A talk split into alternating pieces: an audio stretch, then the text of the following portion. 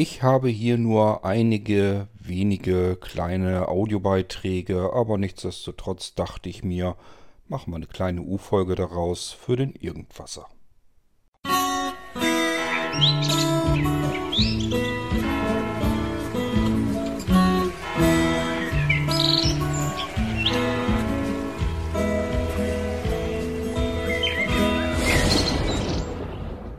Kurt, hier ist nochmal der Jörn äh, mit einigen Kommentaren zur Folge IB äh, 941F bezüglich des Löschens von Daten, äh, von Datenträgern.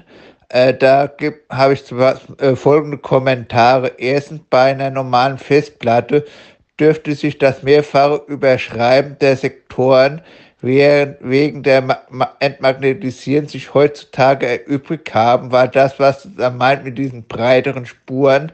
Das war zwar früher mal ein Problem gewesen bei den Datenträgern, aber heutzutage sind die Spuren auf den Datenträgern so schmal, äh, dass auch ein einfaches Überschreiben äh, eines Sektors genügt, um die Daten vom Sektor zu löschen. Was äh, heutzutage ein viel drängenderes Problem ist, sind eigentlich die SSDs, weil da hat man das Problem, dass wenn man äh, dann einen Sektor schreibt, dass er nicht dorthin geschrieben wird, wo der ursprüngliche Sektor war, weil die SSD besitzen äh, eine Funktion namens Waving, die dazu dienen soll, die Schreibzugriffe möglichst gleichmäßig über die gesamte SSD zu verteilen, um den Alterungsprozess der Sektoren gleichmäßig zu halten. Das heißt, um mal zu deinem Buchbeispiel zu kommen, wenn du jetzt die Seite 35 hast und du willst die löschen und du schreibst dann etwas auf diese Seite 35, dann wird das nicht in der Wahrheit auf die Seite 35 geschrieben, sondern es wird dann irgendein anderer neuer Sektor genommen, sagen wir mal äh, Seite 135 und dorthin geschrieben. Und äh, nun könnte man natürlich meinen, wenn man jetzt alle Sektoren, die frei sind, überschreibt, dann hätte man auch alle Daten äh, gelöscht, die der äh, nächste Käufer nicht sehen soll. Aber das ist mitnichten so, da ja so eine SSD auch sogenannte Reserve-Sektoren äh, hat und da hat man einfach keine Kontrolle mehr, äh, ob nicht durch diese Mechanismen dann doch noch Sektoren übrig bleiben, die dann doch noch Daten enthalten, die man eigentlich gelöscht haben will. Und die einzige Möglichkeit, das zu verhindern, besteht ganz einfach darin, dass man schon beim Aufsetzen der SSD das Dateisystem verschlüsselt, weil wenn man dann dort dann den Schlüssel für das Dateisystem wegwirft, dann kann man ja nicht mehr die äh, Sektoren, äh, die man liest, dann quasi entschlüsseln und somit ist dann auch wieder der Datenschutz bei einer SST gegeben. Und ansonsten wünsche ich dir noch einen schönen äh, Tag. Gruß, Jochen. Hallo Jochen, du weißt ja, ich mag deine Kritik durchaus und deine Kommentare. Äh, in diesem Fall muss ich allerdings ähm, sagen, nee, hast du nicht recht mit. Ähm, und zwar kann ich das auch erklären zumindest, warum ich der Meinung bin. Zum Ersten, äh, du nanntest ja, dass ähm, die Spuren auf den Festplatten wesentlich kleiner geworden sind. Das ist auch richtig und somit ist der Effekt, dass an den Seiten Fragmente auftreten können, ähm, lange nicht mehr so relevant, wie es noch vor ein paar äh, Festplattengenerationen der Fall war. Ähm, der Effekt ist aber immer noch da, der ist nicht weg und den kriegt man auch nicht weg, einfach weil wir es mit Mechanik zu tun haben. Die Schreibleseköpfe müssen auf einer magnetischen Schicht ähm, exakt positioniert werden. Das funktioniert zu 100% nie, sondern immer nur zu einem bestimmten Prozentanteil. Und wir haben uns dann immer mit an den Seiten Rändern und Fragmenten sozusagen zu tun. Stell es dir mal vor, als würde dir jemand sagen, du hast jetzt ähm, Puzzleteile vor dir liegen und da sollst du einen geraden, sauberen Papierstreifen drüber legen, sodass die Puzzleteile überdeckt sind. Aber von dem Papier soll natürlich auch nichts verloren gehen. Äh, wenn wir uns nämlich jetzt dieses, diesen Papierstreifen als ähm, Datenstrom sozusagen vorstellen, der jetzt auf diesen Puzzleteilen aufgebracht werden soll, dann können wir ähm, den, den, den Streifen, den Papierstreifen so, nur so schmal machen, dass er auf 100% Puzzleteile trifft. Links und rechts werden aber immer noch Teile der einzelnen Puzzleteile herausragen. Das geht einfach gar nicht anders, weil wir es hier mit einer magnetischen Beschichtung zu tun haben, mit Ferro, mit Eisenpartikeln auf den Platten drauf. Wenn du, ich habe jetzt zwar so immer rausverstanden, dass du noch keinen kein Seerest mehr hast, habe ich, wenn ich mich täuschen sollte und du hast einen Seerest, ähm, google mal nach Fotos, ähm, Festplattenbeschichtung, magnetische Beschichtung unter Raster-Elektronenmikroskop. Irgendwie den Dreh müsstest du vielleicht was finden können. Dann siehst du die Struktur ähm, im mikroskopischen Bereich dieser Eisenpartikel, die da drauf sind, die diese Magnetschicht ähm, ergeben. Und dann wirst du sehen, das ist nicht irgendwie eine gerade Sache oder so, die irgendwie, wo da einfach gerade saubere Quadrate aneinander gereiht sind, sondern das ist ein Chaoshaufen. Darauf kannst du nie eine Spur so drauf anbringen, dass du links und rechts nicht einzelne Partikel herausragen hast. Das heißt, der Streifen, mit dem ich eben die Daten schreiben muss, ist immer schmaler als der Streifen, den ich eigentlich, ähm, ähm, ja, wie soll man sagen?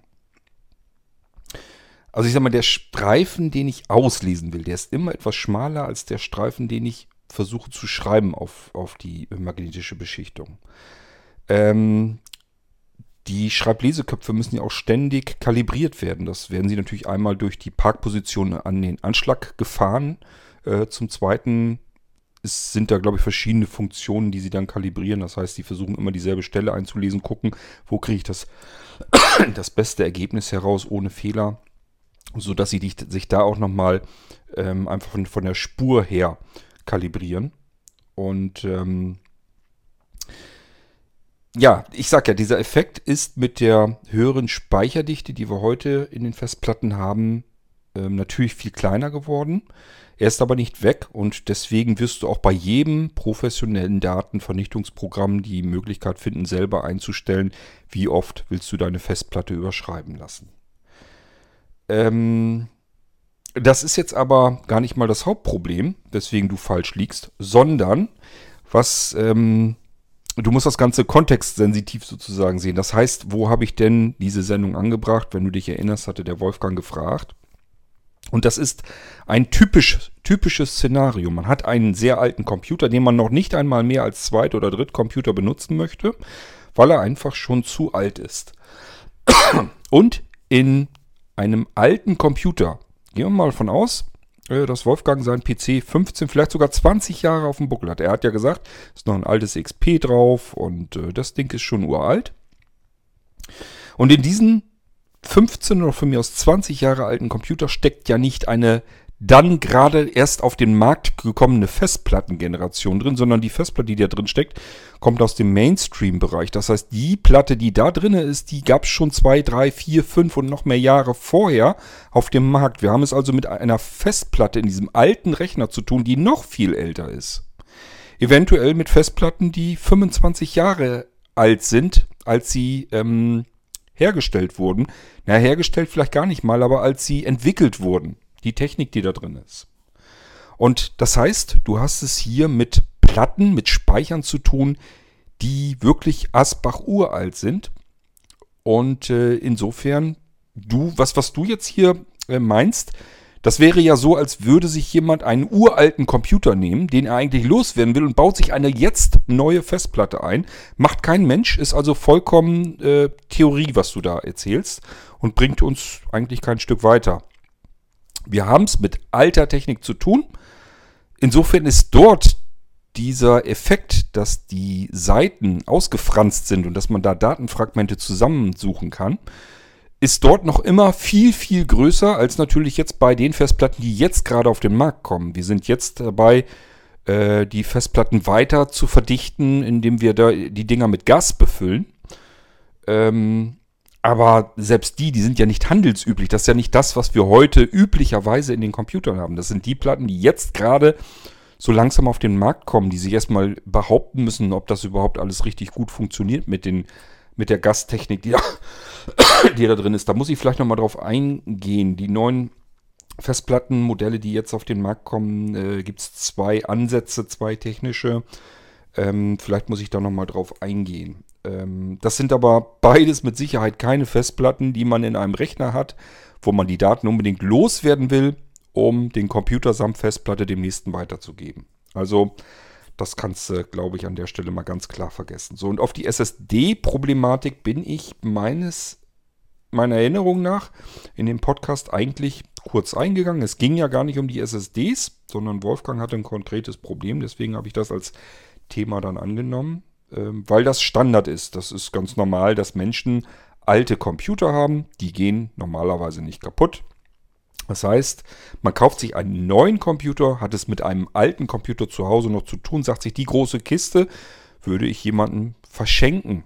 Kann ja sein, dass man vielleicht irgendwie, was weiß ich, einen Neffen hat oder Befreundete oder irgendwie irgendjemanden, der vielleicht keine Kohle hat, einfach sich einen Computer zu kaufen. Dann sagt man, du, das Ding funktioniert ja. Ich habe da jetzt jahrelang und jahrzehntelang mit gearbeitet. Das läuft ja, das Ding. Ist eigentlich schade, dass ich ihn wegschmeißen soll. Den könntest du von mir haben, geschenkt. Ähm, und genau dann stellt sich dir die Frage, ja, den Computer kann er geschenkt bekommen. Ich will ihm auch gar nicht unbedingt das System platt machen und die Festplatte rausrupfen. Aber wie kriege ich denn zum um Himmels Willen die Daten, die er nun eben auch nicht haben soll? Da kann ja mein Online-Banking draufgehen. Was geht mich ähm, im Freundeskreis jemanden, was geht denn das an, was ich vielleicht auf meinem Konto ähm, an Geld habe oder welche Überweisungen ich letzte Jahre getätigt habe oder, oder, oder. Oder ist ganz, ist ganz egal, was da für Daten drauf sind. Die will man natürlich nicht aus der Hand geben. Und genau darum geht es. Und es ist immer alte Technik. Ähm, gerade wenn das so Fälle sind. Also ich merke das hier immer wieder, wenn die Leute dann irgendwann mal hier wieder ankommen bei Blinzeln und sagen, ja, meine Blinzeln-Computer, die ich bei dir mal gekauft habe, ich weiß, die sind 15 Jahre und 20 Jahre alt, die laufen immer noch einwandfrei. Da kann ich jetzt noch wahrscheinlich Ewigkeit mit weiterarbeiten, aber ich möchte ehrlich gesagt auch mal wieder einen neuen Computer haben mit Windows 10 drauf und was heute so Standard ist. So, und dann mache ich denen das natürlich auch fertig. Und dann geht es aber immer um die Frage, so wie Wolfgang sie hatte, hm, was mache ich denn jetzt mit meinem alten Computer? Jetzt habe ich mich für den wunderschönen Nano-Computer vom Blinzeln entschieden, weil der nicht so viel Platz wegnimmt, ich aber ganz normal genauso schön drauf arbeiten kann wie auf einem großen Klotz. Jetzt habe ich den dicken Tower hier aber ja immer noch stehen und ich würde ihn gerne loswerden, aber doch nicht mit meinen persönlichen Daten auf der Festplatte.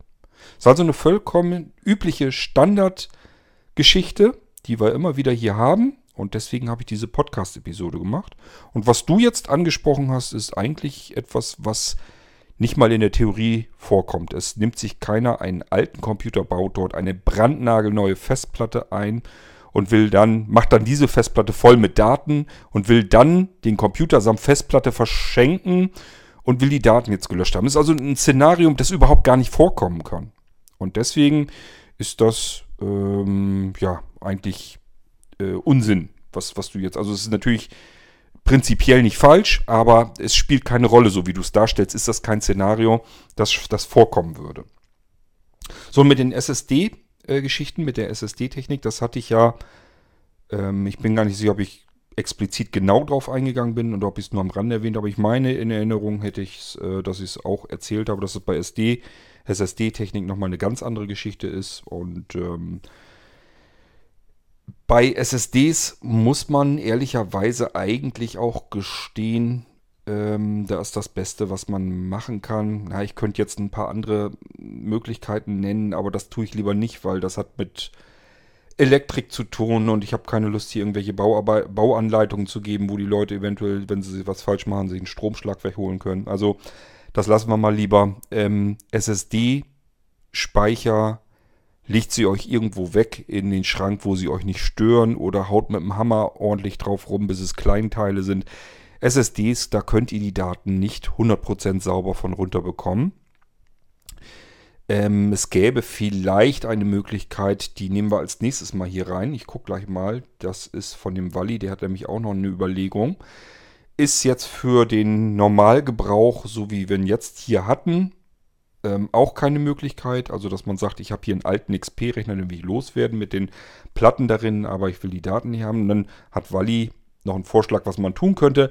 Ist hierfür auch nicht geeignet, aber wir nehmen ihn mal rein, weil ähm, er vielleicht eine Option für manch andere Möglichkeiten ist, die Daten irgendwie loszuwerden. Hören wir mal einfach in äh, Thorsten seinen Audiobeitrag rein und dann wisst ihr, was ich meine. Hallo zusammen aus der Sauna der Walli hier. Herzangenehme 31 Grad. Äh, ist für so ein kleines Dickerchen wie mich doch eigentlich schon wieder ein bisschen zu warm. Äh, mal ein kurzes Feedback zur Folge 941 mit dem Löschen. Ähm, da hätte ich jetzt noch einen anderen Gedanken. Was ist mit Sachen macOS nennt's File Vault und äh, Windows heißt der Kram, glaube ich, BitLocker? Äh, sprich, die Platte wird verschlüsselt und eigentlich äh, kann man sich damit die ganze Sache etwas vereinfachen. Äh, wenn man den Rechner platt macht, schmeißt, also beziehungsweise in Moment, wo man seinen User löscht, schmeißt das System den Schlüssel weg. Das müsste ein 256er AES oder irgend sowas sein. Dann hat man zwar noch die ganzen Daten auf der Festplatte, aber es ist halt Müll aus Nullen und Einsen, den ja irgendwelche Geheimdienste oder so werden es sicher wieder herstellen können, Privatmenschen aber nicht. Also verschlüsselte Platten müssten eigentlich also auch sicher sein, ohne äh, erstmal mehrmals sie mit Nullen und Einsen zu überschreiben oder so auszubauen oder äh, so ist zumindest mein Kenntnisstand. Hallo Thorsten, ähm, erstmal 31 Grad und Schwitzen ist für ein Dickerchen sehr gesund, weil Schwitzen, da nimmt man ab, soweit ich weiß. Es gibt Leute, die gehen extra in die Sauna, um schlanker zu werden. Also von daher, stell dich nicht so an. Gut warm ist besser als erfrieren. Ähm, so, dann zu deinem Beitrag. Ähm, ja, hätten wir jetzt hierfür natürlich auch nicht gebrauchen können. Das hätte jetzt Wolfgang auch nicht viel weitergeholfen, denn es geht natürlich und ging auch in diesem Fall darum, ich habe einen Rechner mit einem, in diesem Fall sogar alten Betriebssystem, von wegen mit BitLocker und so, da können wir gar nichts drauf machen, sondern wir haben es hier mit Windows XP zu tun und der Rechner soll noch weiterhin Dienst zu tun, solange wie er denn läuft. Das heißt, das Betriebssystem möchte man am liebsten auch noch nicht mal unbedingt löschen sondern nur die eigenen persönlichen Daten darauf, die Dateien, die sollen platt gemacht werden. Ähm, das heißt, wenn Wolfgang jetzt das so hätte machen wollen, so wie du das jetzt vorgeschlagen hast, hätte er erstmal Windows 7 zumindest installieren müssen und dann diese BitLocker-Geschichte anschubsen müssen. Das heißt, er braucht auch noch eine bestimmte Edition von Windows. Ist ja nicht in allen drinne. Dann ist die ganze komplette Festplatte verschlüsselt. Ich weiß gar nicht, wie lange das dauert überhaupt. Ich habe BitLocker für mich selbst nie benutzt. Und ich weiß gar nicht, ich nehme an, dass die Daten dann ja erstmal alle verschlüsselt werden müssen. Könnte mir vorstellen, vielleicht, ähm, er muss ja zumindest irgendwie einmal durchrauschen durch den ganzen Datensalat. Äh, das hätte wahrscheinlich auch noch eine ganze Weile gedauert. Zumal ist halt kein aktueller, moderner Rechner, schon ein bisschen älter. Rechenpower ist also auch nicht hoch. Wir hätten erstmal ein anderes Windows installieren müssen. Dann hätten wir die ganze Platte verschlüsseln müssen. Und dann hätte er den Schlüssel weggeschmissen und der Rechner wäre gar nicht mehr gegangen. Das heißt, wenn er diesen Rechner so an jemanden weitergibt, dann hätte der gesagt, ja, ist ja ganz nett, aber jetzt nützt er mir natürlich auch nichts mehr, weil Windows installieren, pff, keine Ahnung, weiß ich nicht. Ähm, von daher hierfür für den normalen Fall eigentlich auch komplett ungeeignet. Ist aber eventuell eine Option, über die man nachdenken könnte, wenn man eine entsprechende Windows-Installation schon drauf hat. Ähm, die Festplatte insgesamt löschen möchte, also insgesamt zerstören möchte, den Datensalat darauf und dann als externe Platte an, einen, an diesen bestehenden Rechner vielleicht dran und dann die ganze Platte verschlüsseln. Das wäre vielleicht eine Möglichkeit, wenn man die Platte leer einfach weitergeben möchte. Aber wenn du, sobald du sagst, ähm, ich will dem ja nicht den ganzen Computer zersemmeln, sondern er soll da ganz normal gleich mit weiterarbeiten können. Das heißt, Rechner einschalten, Windows läuft und er kann loslegen. Es geht nur um so ein paar dämliche, doofe, persönliche Dateien. Deswegen die ganze ähm, Festplatte zersemmeln ist natürlich doof. Und bei Festplatten bin ich jedenfalls der Meinung, muss das auch gar nicht unbedingt sein. Dafür gibt es eben Werkzeuge, dafür gibt es Programme. Ich habe Wolfgang das natürlich auch schon gleich gegeben, als er danach gefragt hatte. Und ich habe keine Ahnung, ich nehme mal an, dass er da vielleicht schon einmal dabei war und äh, das Ganze schon längst über die Bühne gegangen ist, ohne dass ähm, Wolfgang jetzt großartig weiter darüber nachdenken muss, wie er das komplizierter hinbekäme. Und derjenige, der beschenkt wird und einen neuen Computer bekommt, einen neuen alten, wird sich freuen, dass er das Ding einschalten kann, kann damit gleich arbeiten und muss sich eventuell keinen kaufen, zumal er vielleicht das Geld einfach dafür nicht hat. Das vergessen viele von euch, also ich vergesse sowas nicht, aber viele von euch vergessen das ganz gerne. Ähm, es gibt Menschen da draußen, die haben Geld zur Verfügung, das so wenig ist, dass sie eigentlich damit zu tun haben, sozusagen ihr Leben damit zu meistern. Das heißt, für die ist ein Computer purer Luxus. Und dann überlegen die sich schon, ähm, wie mache ich das? Und wenn man dann die Möglichkeit hat, dass man im Freundeskreis jemanden hat, im Verwandtenkreis irgendwie jemanden hat, der einen Rechner ausmustert und sagt, will ich nichts mehr für haben, bin ja froh, ich den Kasten los bin, dann freuen sich solche Menschen halt auch noch darüber. Ich sag ja den Leuten dann immer, ähm, wendet euch gar nicht so viel an den Freundeskreis und so weiter. Die denken dann nämlich immer noch, sie hätten euch was richtig Tolles und Gutes getan und muss gar nicht sein. Geht einfach an große Firmen am besten heran, wo ihr wisst, die arbeiten viel mit EDV und fragt da mal an, ob die irgendwie ausgemusterte Rechner stehen haben. Es kann passieren, es ist durchaus möglich, dass die sich diese Arbeit nicht machen und wirklich die Festplatten ausbauen und entsorgen lassen. Aber zumindest hat man dann einen Computer und muss sich nur noch um die Festplatte kümmern. Und eine gebrauchte Festplatte ist eben nicht so teuer, als wenn ich mir einen gebrauchten Computer komplett kaufen muss. Ähm, man hat da bei, bei dieser Variante, die ich jetzt ähm, euch vorgeschlagen habe, einen großen Vorteil, denn die ausgemusterten Rechner in den Firmen, soweit wie ich das so mitbekommen habe bisher, sind deutlich aktueller, neuer als die Rechner, die jemand privat benutzt hat. Also privat benutzt man einen Computer, den man sich neu kauft, viel länger, als eine Firma ihren Arbeitsplatz damit ausstattet, die, also die Arbeitsplätze ihrer Mitarbeiter. Wir hatten im Rechenzentrum im Keller tatsächlich immer solche Rechner stehen. Da kamen dann die Festplatten raus und wenn man so ein Ding mitnehmen wollte, konnte man das tun. Und ich sag mal, die Dinger waren, ja gut, lass sie vielleicht fünf Jahre alt sein. Aber das ist deutlich jünger, als wenn jemand privaten Rechner ausmistet. Ähm, wenn der sich, selbst wenn er sich nach fünf Jahren, nachdem er den letzten gekauft hat, sich nach fünf Jahren den nächsten holt, lässt er für gewöhnlich den älteren Computer als Reserve, als Ersatz zu Hause erstmal noch stehen. Und erst wenn er sich dann mal wieder einen neuen holt, dann fliegt der allerletzte hinten runter. Dann geht es darum, wohin damit. Das heißt, wir haben es dann mit einem Rechner zu tun, der mindestens zehn Jahre meistens viel älter ist. Und ähm, ja, ist dann die Frage, ob wir uns da nicht einen größeren Gefallen mit der tun, wenn wir einfach mal bei größeren Firmen anfragen, Mensch, habt ihr nicht irgendwas ausgemustertes im Keller stehen, was ich vielleicht haben könnte? Sei es für kleines Geld in die Trinkgeldkasse oder aber vielleicht kriege ich das auch geschenkt. Ich würde, wenn ich kein Geld für einen Computer übrig hätte, würde ich immer zuerst an Firmen herangehen und da mal nachfragen.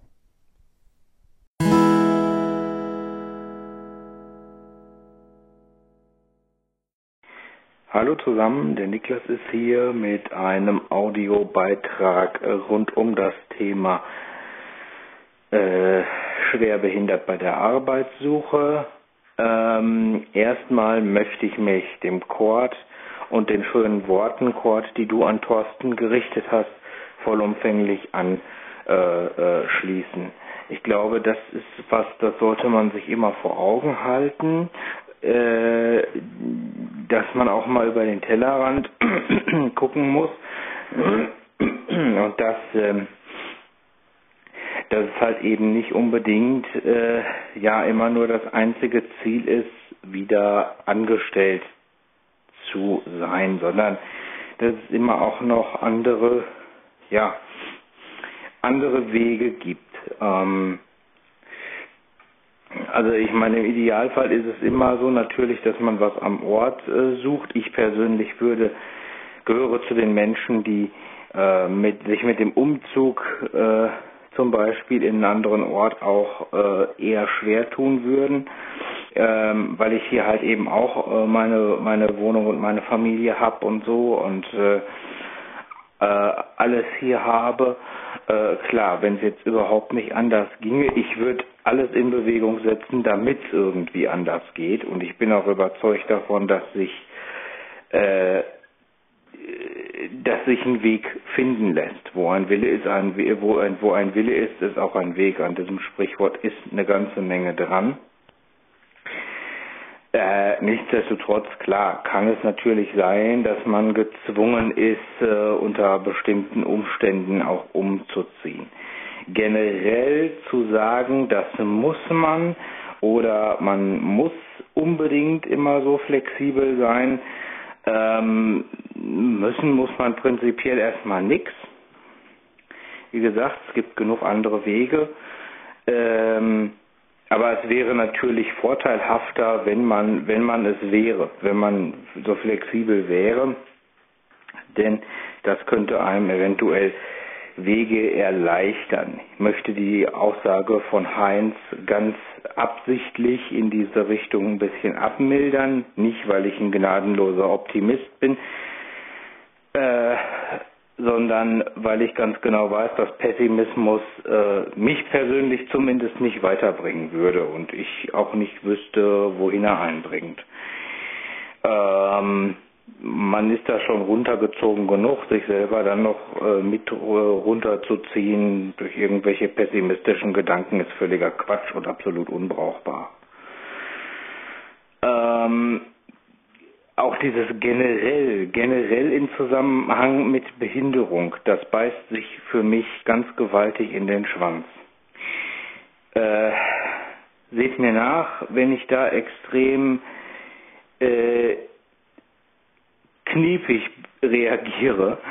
Aber äh, in der Hinsicht bin ich tatsächlich ein Erbsenzähler geworden, weil es besteht bei uns so viel aus Pauschalisierungen und Verallgemeinerungen, da wo es absolut nicht hingehört und wo es auch nicht ähm, hingehören muss und wo es vermeidbar wäre.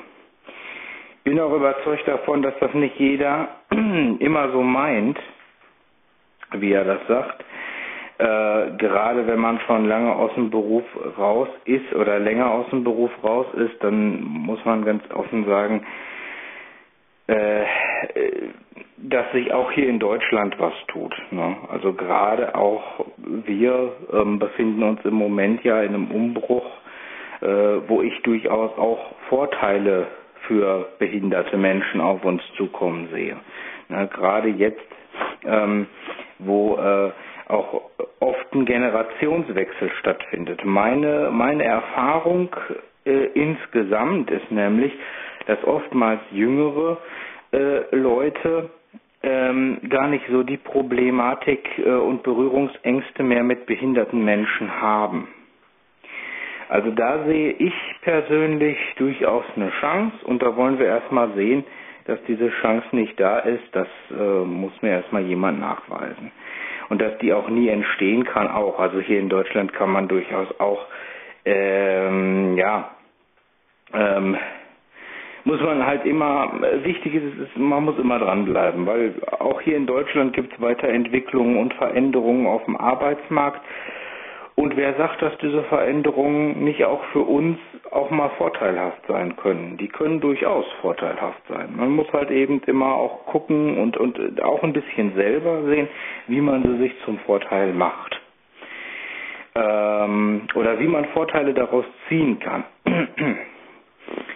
ähm, was die Arbeitsagentur angeht, bisher habe ich mich darauf nicht verlassen. Das wäre auch das Gefährlichste, was man machen kann. Ich äh, habe sie natürlich immer mit im Boot gehabt, klar, zwangsweise alleine schon, weil ich halt arbeitssuchend, wenn ich halt arbeitssuchend war, aber ähm, auch da, es kommt immer darauf an. Also ich habe im Laufe meines bisherigen Lebens gelernt, dass es immer stark personenabhängig ist. An wen gerate ich da?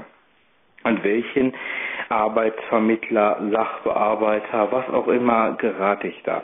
Gerate ich da an jemanden, der sich sehr engagiert, der wirklich ähm, der wirklich engagiert ist und sich für mich einsetzt. Ich will gar nicht in Abrede stellen, dass es solche Leute bei der Arbeitsagentur auch gibt.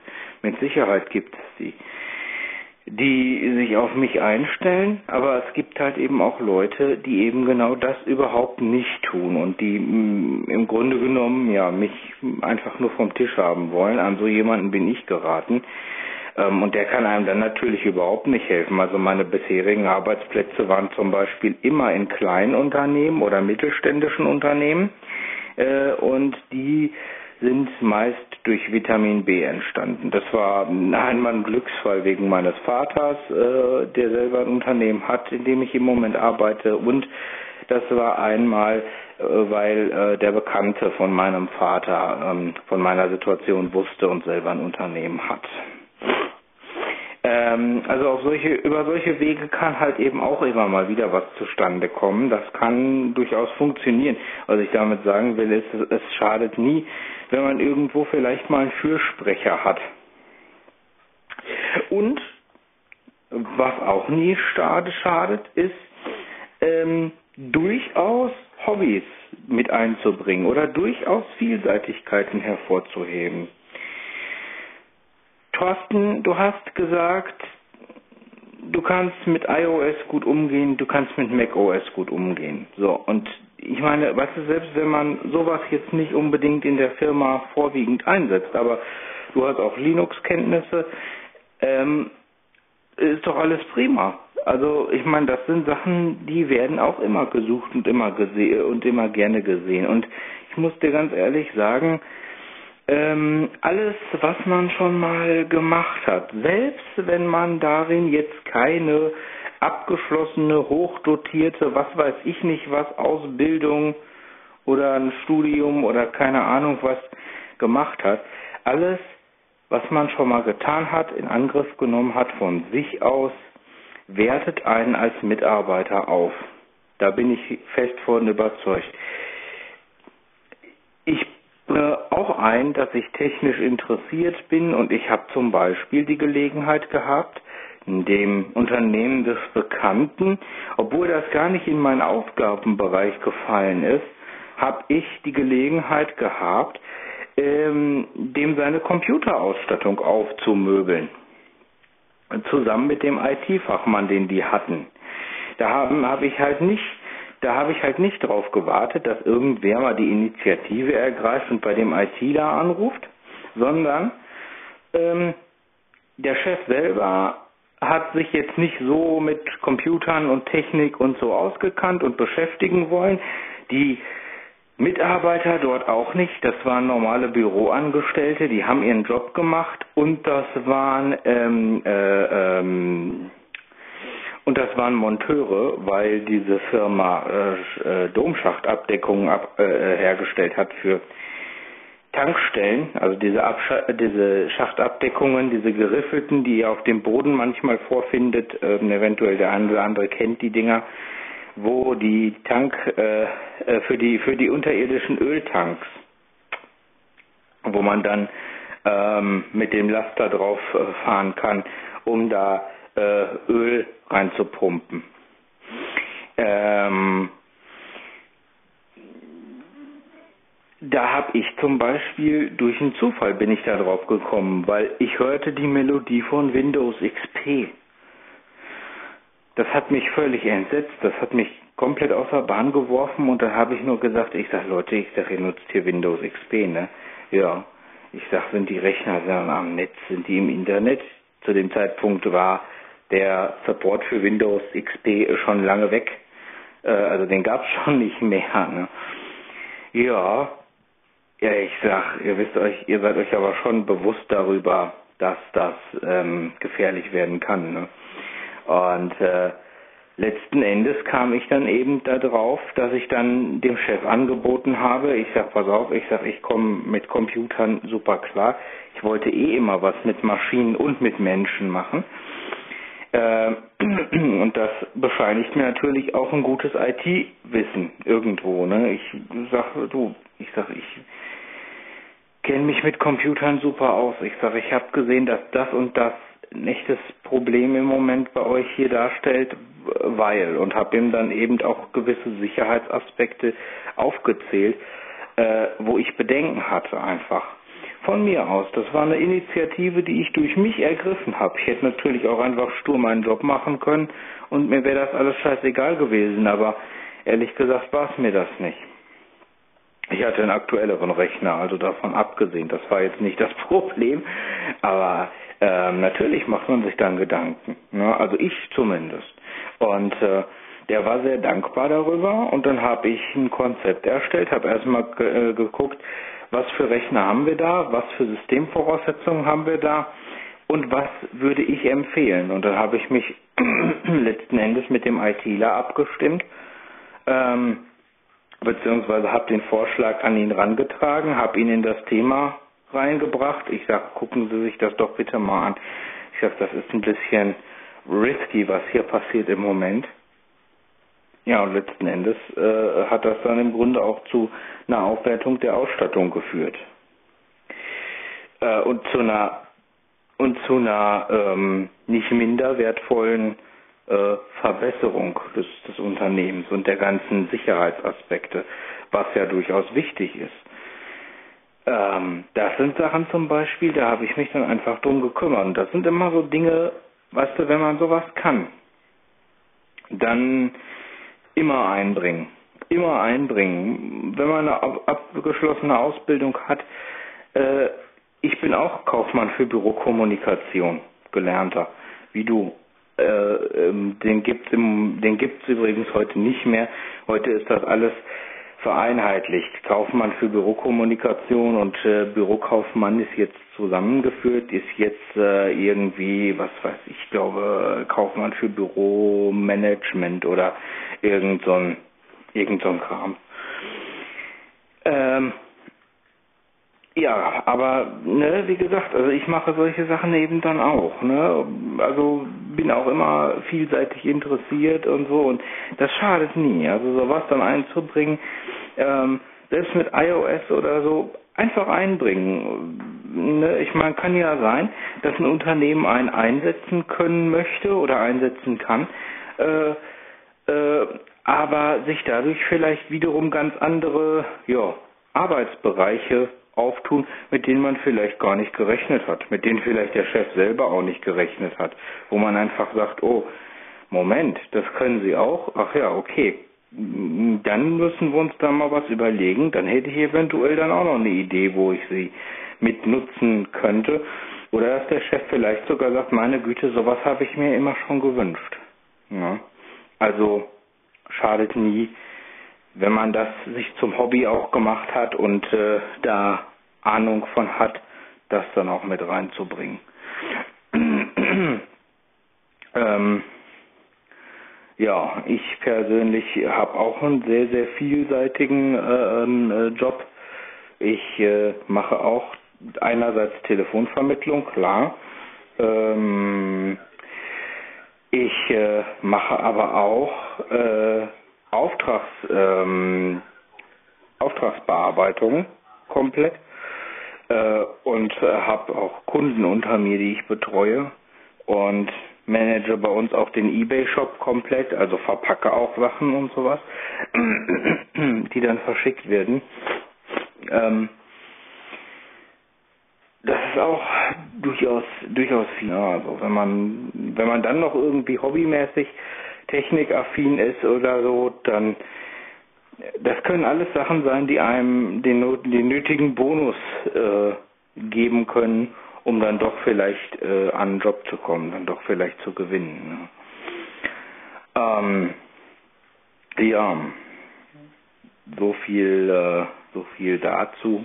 Ich denke mal, Vielseitigkeit äh, schadet da nicht. Und ähm, ja, wie gesagt, also dieses generell und blind oder generell und behindert, Leute, passt damit auch auf.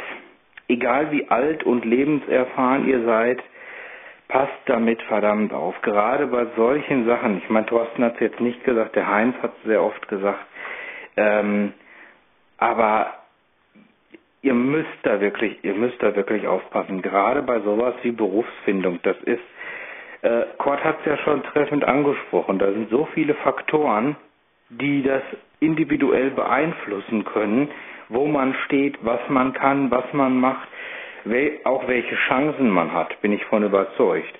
Ähm, und äh, da muss man wirklich, man muss da wirklich aufpassen, weil blind ist, wie, wie Kurt schon gut, so gut sagt, blind ist nicht gleich blind. Und in dem Moment hat sich's im Grunde genommen mit der Generalisierung auch schon komplett. Also ähm, da sollte man gar nichts generalisieren, da sollte man immer auf den individuellen Menschen eingehen. Das ist einfach nur ganz wichtig.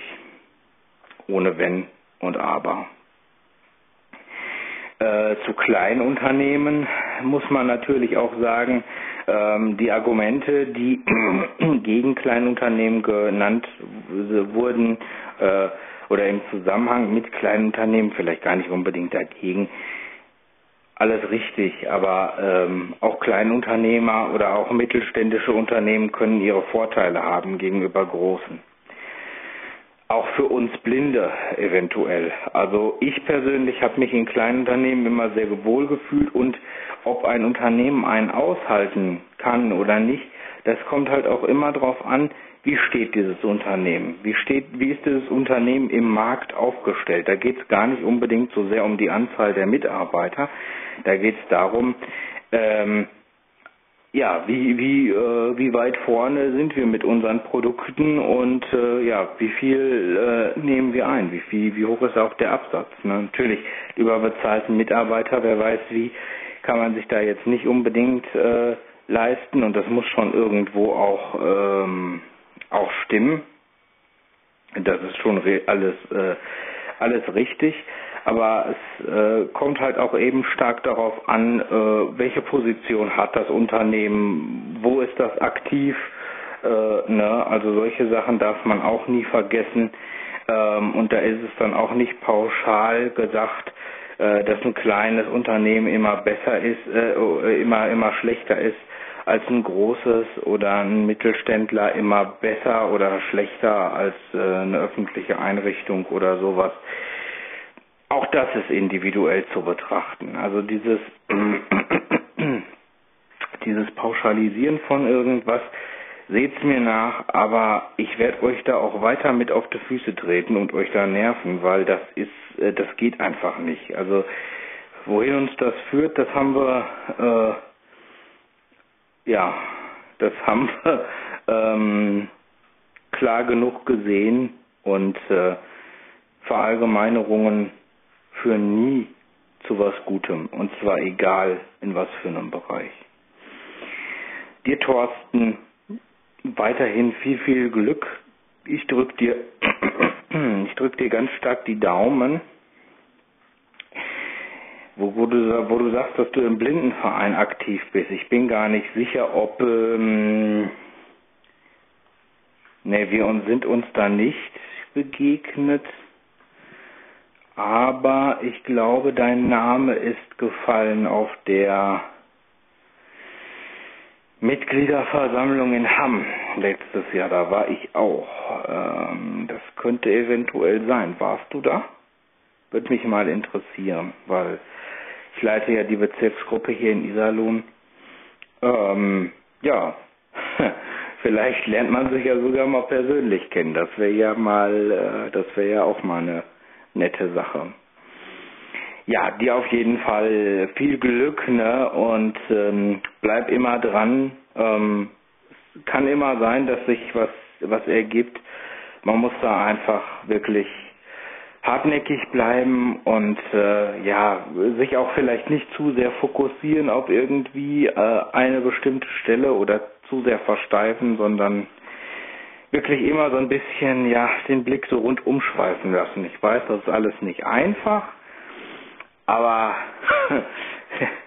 man muss es auch irgendwo so ein bisschen als Herausforderung sehen. Einfach kann jeder und ähm, ja, nein, ist ist natürlich alles nicht schön, aber äh, behalt alles einfach alles so rundum so ein bisschen im Blick und ähm, so manche Sachen kann man vielleicht auch erstmal machen, um ein Sprungbrett zu haben, wo man dann vielleicht doch wieder irgendwo anders hinkommt oder so. Kann ja alles sein. Also ich glaube schon, ähm, dass man Möglichkeiten äh, finden kann und, und, und haben kann. Aber wichtig ist wirklich, dass man all seine Stärken, egal ob im Hobby oder im Beruf, die man sich angeeignet hat oder irgendwas, was man sich angeeignet hat, dass man das ausspielt. Alles ausspielen, gnadenlos und ohne irgendwelche Kompromisse. Ich persönlich sage auch, ich äh, bin zum Beispiel, es gibt Arbeitsassistenz, äh, aber seit meiner Ausbildung nutze ich die zum Beispiel gar nicht mehr, weil ich in den Unternehmen, in denen ich ähm, äh, gewesen bin, gearbeitet habe, besser klargekommen bin tatsächlich als, als Mitarbeitsassistent. Also ich habe da ohne Arbeitsassistenz gearbeitet, weil ich das Gefühl gehabt habe, äh, ich komme da einfach gut mit zurecht und äh, gut, das hat jetzt seitens der Kollegen natürlich auch geklappt. In der Ausbildung hatte ich hatte ich eine Arbeitsassistenz, allerdings äh, hat sich dann auch eingeschlichen, dass viele Sachen durch die behoben wurden oder gemacht wurden, die ich eigentlich hätte selber können sollen oder machen sollen. Und ja, das dann auch ein bisschen ausgenutzt wurde, was mir, was sehr zum Nachteil für mich war. Also wurde nicht nur durch mich ausgenutzt, sondern auch durch den Arbeitgeber äh, so ein bisschen und ähm, das ist natürlich nicht das, was sein soll eigentlich. Ne? Und seitdem muss ich ganz ehrlich sagen, bin ich immer so auf dem Standpunkt, ich sage immer, was es für Möglichkeiten gibt, dass es Zuschüsse gibt, dass es Arbeitsassistenz gibt, dass es das alles gibt, sage ich. Ich sage aber auch, ja, ich bin so selbstständig, dass ich mir von Anfang an erstmal zutraue, das selber auch zu können und das auszuprobieren. Und wenn es nicht geht, dann kann man immer noch gucken, okay, nimmt man diese Arbeitsassistenz vielleicht in Anspruch. Aber erstmal selber ausprobieren und machen und was man alles selber hinkriegt, das sind alles auch wieder Sachen, die werten einen auf. Die werten einen auf und die sprechen letzten Endes für einen. Also letzten Endes kann es die Situation eigentlich, wenn man erfolgreich in dem ist, was man macht, und geschafft hat, ähm, kann es die Situation für einen eigentlich nur besser machen statt schlechter. Das, äh, ja, nur noch mal so in die Runde geworfen, meine Gedanken dazu. Und wie gesagt, ne, dir Thorsten, toi toi toi, lass den Kopf nicht hängen. Ich weiß, wie das ist. Arbeitslosigkeit ist richtig kacke. Ich bräuchte es auch nicht mehr. Ähm, und äh, hoffe, dass es mir auch nicht mehr passiert. Aber Kopf hoch und äh, immer dranbleiben. Ne? Mach, mach was draus und äh, ja, vielleicht kannst du ja mit einem einigung von diesem äh, Geschwafel, was ich hier jetzt abgesondert habe, äh, auch was anfangen. In dem Sinne, euch einen schönen Tag. Ciao. Nun gut, Niklas, ich hatte damals genau den Fall. Also ich habe halt in meiner Heimat, das ist eigentlich verkehrt. Ähm, ich hätte jetzt fast gesagt, ich habe in meiner Heimat nichts, hätte ich nichts finden können. Tatsächlich hätte ich dort was finden können. Äh, das war aber damals eine andere Situation. Meine Mutti hatte einfach zugesehen, dass ich weiter wegkomme, damit ich nicht im Elternhaus verbleibe. Weil sie einfach wusste, wenn ich da bleibe, sie da auch wohnt, dass wir beide äh, uns aneinander geraten würden. Ich brauchte einfach meine Freiheit und meine Mutti ihre und das wäre nicht gut gegangen, wenn wir beide unterm selben Dach gelebt hätten. Ähm Klar, hätte man sich überlegen können, ob man da irgendwie eine Wohnung dann nimmt. Man muss ja nicht unbedingt direkt unterm selben Dach wohnen. Man kann sich ja irgendwo eine Wohnung suchen. Ist aber auch, wäre nicht so einfach gewesen, weil ähm, man damals äh, in der Ausbildung, ich glaube, mein erstes Azubi-Geld, ich müsste jetzt lügen, ich glaube, das waren unter 300 D-Mark. Ich meine irgendwie so irgendwas mit 295 D-Mark in Erinnerung zu haben. Ja, wir reden hier von D-Mark, nicht von Euro. Ähm, also völlig unmöglich, davon eine eigene Wohnung oder sowas zu bezahlen oder ein eigenes Leben zu führen. Die Eltern hätten das also irgendwie mitfinanzieren müssen. Keine Ahnung, ob die das irgendwie geschafft hätten, mir möglich gemacht hätten oder sonst irgendetwas. Es war sowieso schon schwierig genug, weil ähm, ich in einem Beruf meine erste Ausbildung hatte, die, das war der einzige Beruf, soweit ich weiß, der mit einem Ecklohn gearbeitet hat. Der Ecklohn war dazu da, um die ersten zwei oder drei Gesellenjahre, also wenn man dann ausgelernt hatte, äh, trotzdem noch nicht mit einem vollen Gehalt arbeiten zu müssen. Also ich weiß, das weiß ich noch relativ sicher, dass ich damals, als ich angefangen bin, ausgebildet war, mit 1100 Mark, also 1100 D-Mark. Das war mein erstes richtiges Gehalt. Davon musste ich meine Wohnung, mein Auto bezahlen, Lebensmittel kaufen und, und, und, was da alles so dazugehört. Ich wollte ja irgendwann sowieso nochmal drauf eingehen, auf meinen ersten Ausbildungsweg und euch mal so ein bisschen aus dem Bereich was erzählen. Ist eigentlich ganz interessant, weil da keiner drüber nachdenkt, was da eigentlich alles dahinter hängt. Ähm ja, also bei mir war es so. Ähm, ich habe mich weiter weg beworben. Es sind, weiß ich, irgendwas über 80, rund 90 Kilometer vom eigentlichen Elternhaus entfernt. Also komplett neuer Wohnort, neuer Arbeitsplatz. Man muss sich einen neuen Freundeskreis aufbauen. Ich muss aus heutiger Sicht sagen, mir hätte damals nichts Besseres passieren können. Ähm, man kann das immer, wenn man solch einen, einen, einen Lebensabschnitt hinter sich lässt und einen neuen beginnt, das ist, kann, kann man immer sich auch als Vorteil hindrehen. Es kann immer eine sehr gute und schöne Wendung nehmen. Klar, ziehe ich in eine Ecke, in eine Gegend, wo ich mich nicht wohlfühle, wo ich vielleicht merke, ich kann hier nicht so richtig Fuß fassen. Ich finde hier keinen neuen Freundeskreis, mit dem ich umgeben kann. Finde vielleicht auch keine Partnerin, keinen Partner und so weiter und so fort kann hier einfach keine richtige Existenz aufbauen. Aber dann hat man ja immer noch die Möglichkeit, dass man sagt, okay, Umzug, neuer Wohnort, neuer Arbeitsplatz, ich habe es einmal hinbekommen, hier fühle ich mich nicht wohl, ich kümmere mich mal so langsam mal sicher darum, dass ich das ganze Ding nochmal wiederhole und probiere einfach nochmal. Ähm, ich finde und denke, dass das einem sehr, sehr viel bringt. Äh, es bringt einem den Aufbau eines komplett eigenständigen, selbstständigen Lebens. Da ist eben niemand mehr, der einen noch irgendwie ab- oder auffangen könnte. Ähm, und ähm, es ermöglicht einen, einen neuen Freundeskreis aufzubauen, neue Arbeitskollegen natürlich sowieso auch, eine ganz neue, andere Ecke im Land kennenzulernen. Ähm, aus heutiger Sicht na, ärgern will ich mich will ich, will ich gar nicht sagen. Ärgern will ich nicht sagen, aber ähm, denke ich manchmal drüber nach. Mir wurde damals nahegelegt, wenn du in diesem ersten Beruf, den ich gelernt habe, wenn du da richtig top werden willst, dann geh ein, zwei, drei Jahre ins Ausland und arbeite dort. Und wenn du dann zurückkommst, dann kannst du dir in Deutschland den Arbeitgeber aussuchen. So wurde das damals erzählt und das war auch so. Also aus heutiger Sicht zurück weiß ich, dass das so gewesen wäre.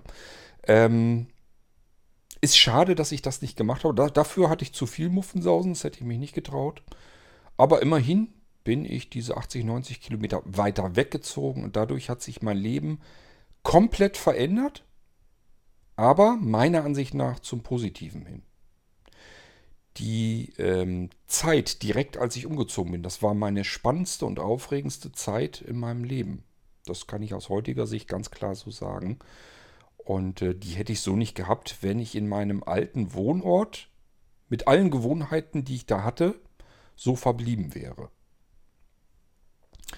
Ähm also ich würde mir rückblickend, so wie ich das bisher so für mich wahrgenommen habe, wie ich mein Leben gelebt habe, würde ich sagen, ähm, ich hätte keine Angst oder keine Bedenken umzuziehen, auch wenn ich, natürlich hat man das Problem, haben wir hier auch. Ähm, ich würde von hier aus, wo ich jetzt wohne, würde ich jederzeit wieder irgendwo anders hinziehen, wo ich dann denken würde, es wäre dort schöner. Hätte ich überhaupt kein Problem mit.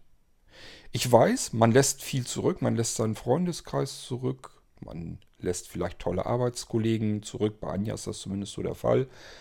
Ähm, wenn man noch weiter wegzieht, wird es noch schwieriger. Die Distanz zu der äh, Familie wird noch größer. Ist alles schwieriger. Aber ähm, da sind so viele Vorteile, können damit im Spiel sein, dass, äh, dass das eben ein ganz anderes, neues, weiteres Leben ist. Es fühlt sich so ein bisschen an, als könnte man mehrere Leben durchleben. Weiß nicht, ob du, Niklas, das so ein bisschen nachvollziehen kannst. Ähm, für mich war das wirklich so. Also äh, in der alten Wohngegend, wo ich gewohnt habe, das war einleben sozusagen. Und als ich dann umgezogen bin in eine ganz andere Gegend, alles war neu, alles war anders. Alles musste ich wieder selbst erschließen. Ich musste die Gegend wieder neu kennenlernen. Wo geht man einkaufen? Wo kann man ausgehen? Wo kann man essen gehen? Wo kann man feiern? Bla bla bla. Alles, was da so dazugehört, muss man alles neu herausfinden. Aber alles ist aufregend. Alles ist spannend und aufregend und neu. Und ähm, die Möglichkeit hätte sich jetzt auch wieder ergeben können, ähm, wir hätten die Möglichkeit gehabt, ein Haus zu kaufen, Nähe Aurich. Ähm, und dort wären wir am, am Wasser gewesen, an der See. Ähm, in einer Ecke, wo man normalerweise eigentlich nur die ganze Zeit Urlaub machen möchte. Das hätte ich sehr gerne gemacht. Das Haus war ein bisschen abgelegen. Man hatte nur zu einer Seite hin die Nachbarn, zur anderen Seite hin war Wald. Ähm, das Haus war toll, war ganz große Klasse. Wir hätten es sicherlich finanziert bekommen, das hätten wir wohl hin, äh, hinbekommen können. Ähm, tja, und wir wären in Ostfriesland gewesen. In einer Gegend, wo wir eigentlich so ziemlich jedes Jahr einmal hinfahren, weil wir da einfach wahnsinnig gerne sind, weil das einfach eine schöne Gegend dort ist, weil die Leute dort einfach sind und, und, und ja, man kommt überall gut klar sofort. Ähm, da sind viele Dinge, die ich dort ganz toll finde. Ganz zu oberst natürlich. Ein paar Minuten äh, fahren und man ist am Strand, am Wasser. Das ist für mich natürlich richtig klasse, weil ich ein absolutes Wasserkind bin. Ähm, mir war aber natürlich von vornherein klar, dass ich das mit Anja gar nicht hinkriegen würde. Denn Anja hat hier in Rethem viel mehr als ich Fuß gefasst. Sie hat hier einen Arbeitsplatz, mit dem sie glücklich und zufrieden ist. Sie hat hier ihre Arbeitskollegen, wenn sie ähm, jetzt woanders, wenn wir woanders hinziehen würden, sie würde dort auch einen Job wieder bekommen. Sie ist ja bei der Post, ist ja kein Problem, kann man sich ja versetzen lassen. Aber wie da die, die, die, die das Arbeitsklima ist, die Arbeitskollegen und so, kann dir keiner vorher sagen. Das kann alles ganz große Scheiße werden. Wenn man da irgendwo ist, wo man sich wohlfühlt, wo man glücklich ist und zufrieden ist, ist das eine ganz andere Geschichte. Und ähm, ja, bei Anja ist das auch so, die kommt dann beispielsweise abends, fährt sie hier, wenn sie von der Arbeit kommt, vielleicht mit dem Fahrrad durch den Ort. Und die Leute kennen sie, sie kennt die Leute alle. Man grüßt sich die ganze Zeit über durch den Garten hinweg, bleibt mal stehen, quatscht ein bisschen und so weiter. Sie hat hier eine Heimat, die ich so hier nicht habe. Ähm, ich fühle mich hier nicht unwohl, bei besten Willen nicht. Aber mir würde es halt nichts ausmachen, von A nach B zu ziehen. Ich könnte auch genauso gut irgendwo anders leben, wäre kein Problem. Ich muss es nicht, ist alles schön hier, alles gut, alles in Ordnung. Aber mir würde es nichts ausmachen. Und wenn ich die Möglichkeit hätte, rein vom Wohnen her was Schöneres zu haben, und das wäre dort der Fall gewesen, und ähm, ich dichter am Wasser wohnen würde, wäre das für mich nochmal wieder ein i-Tüpfelchen und dann eben die ganze Geschichte nochmal wieder neu anfangen. Aber ganz klar, Freundeskreis, ähm, Arbeitskollegen lässt man hier. Familie, die Distanz wird viel größer. Meine Eltern werden nicht jünger, die werden älter. Es ist jetzt schon langsam so, dass man nicht mehr weiß, na, wie lange werden die noch mit dem Auto hin und her gurken können. Ich kann es ja nun nicht.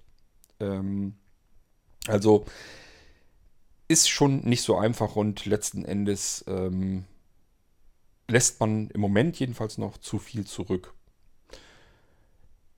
Aber wie gesagt, ich kann nur sagen, gerade in jungen Jahren nicht irgendwo an Ort und Stelle sich stecken bleibend fühlen und nicht so viel drüber nachdenken, was man alles zurücklässt, sondern einfach davon ausgehen, ja, man lässt was zurück. Das ist aber ja nicht weg, es bleibt ja da, es ist, man sieht es nur nicht so oft. Und es kommt etwas komplett Neues, sehr Spannendes, sehr Aufregendes auf einen zu und dazu in sein Leben rein. Das man, man beginnt eigentlich, ja, kann man ruhig so sagen, man beginnt ein komplett neues Leben. Es sind bloß noch so ein paar eigene Gewohnheiten, die man vielleicht an sich selbst mitnehmen kann. Und noch natürlich ein paar Möbel und so weiter. Aber ansonsten beginnt man ein komplett neues, aufregendes, spannendes Leben. Und wenn man sich an dem neuen Platz, wenn man merkt, das war ein falscher Schritt, ich fühle mich hier nicht wohl, dann hat man immer noch die Möglichkeit, dass man sagt, ja, pff, was soll's. Das habe ich jetzt ja einmal hingekriegt mit dem Umzug. Dann mache ich das ganze Spiel eben nochmal und passe beim nächsten Mal vielleicht auf Dinge auf, die mir diesmal als wichtig erschienen sind. Es kann zum Beispiel die Wohngegend sein. Ähm, ich hätte, als wir hierher gezogen sind nach Rethem, nicht gedacht, dass mich das im Prinzip doch sehr stört, dass wir in so einem Siedlungshaus sind. Also, dass halt rings um einen, um zu Menschen und, und Häuser stehen. Man hat zwar seinen Garten, aber nichtsdestotrotz, man ist eingekreist von fremden Leuten.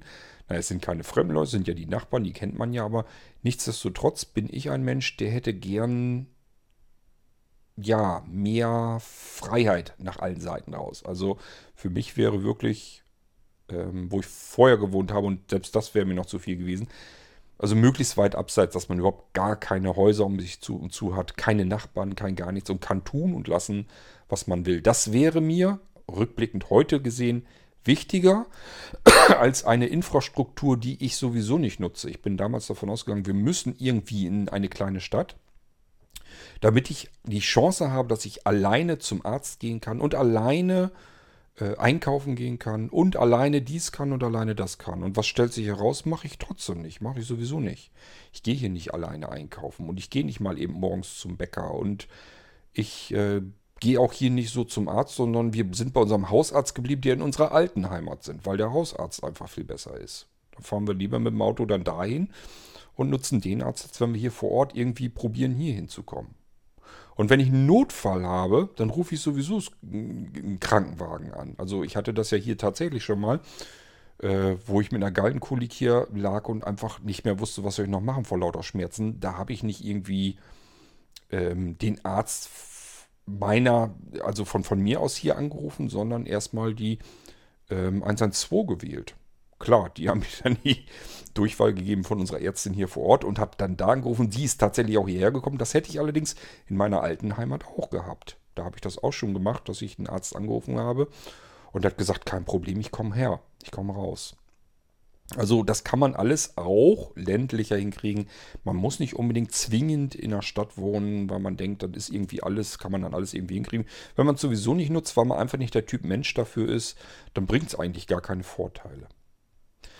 Nun gut, ähm, ja, da kommen wir bestimmt noch öfter mal wieder drauf zu sprechen, auf diese Geschichte mit Wohnungswechsel, ganz andere Gegend und so weiter und so fort. Kann Nachteile haben, kann aber auch irrsinnig viele Vorteile haben. Also es gibt, was, zum Beispiel, was ich noch anmerken kann, Dinge, die ich nicht verstehen kann. Wenn Menschen in den Suizid gehen, weil sie mit ihrem aktuellen Leben nicht klarkommen. Das hat natürlich andere, ganz andere Gründe. Aber ich würde immer sagen, wenn ich mit meinem aktuellen Leben überhaupt nicht klarkomme, dann ist das Beste, was ich tun kann, alles abkappen hier und weg, woanders hin. Einfach den Wohnort wechseln, ganz weit weg, auch nicht irgendwie Nebenort oder so ein Scheiß, nicht mal mehr dasselbe Bundesland. Raus, irgendwo anders hinziehen und sich dort ein neues Leben aufbauen. Ist meiner Meinung nach das Beste, was man tun kann in solch einem Fall. Denn die Chancen stehen gar nicht mal so schlecht, dass man von dieser Suizidgeschichte runterkommt, äh, weil das, was einen vorher vielleicht irrsinnig belastet hat, man dann nicht mehr in der Form hat. dass man hat ganz viele neue offene Türen und somit ganz viele neue Chancen. Und äh, das kann sein, dass ein das genau aus der Situation retten könnte, aus der man so in dieser alten, festgefahrenen Situation meint, alleine nicht mehr herauszukommen. Und das sind ja diese Fälle, die dann immer in den Suizid führen. Ähm, ich hoffe, das sollte mir das mal aus irgendeinem Grund so miserabel gehen, dass ich über so einen Scheiß nachdenke. Ich kann mir es bei mir nicht vorstellen, aber wer weiß. Hoffe ich immer, dass ich mich dann so weit zurückerinnere, dass ich sage, ist ja Quatsch, äh, wenn ich mit meinem Leben nicht mehr klarkomme, muss ich dieses Leben an dieser Stelle hier beenden, führe es aber an einer anderen Stelle mit einem neuen Anfang fort. Weil die Chance, dass sich da alles irgendwie ein bisschen verändert und neu dreht, habe ich auf jeden Fall. Nun gut, aber anderes Thema machen wir ein andermal.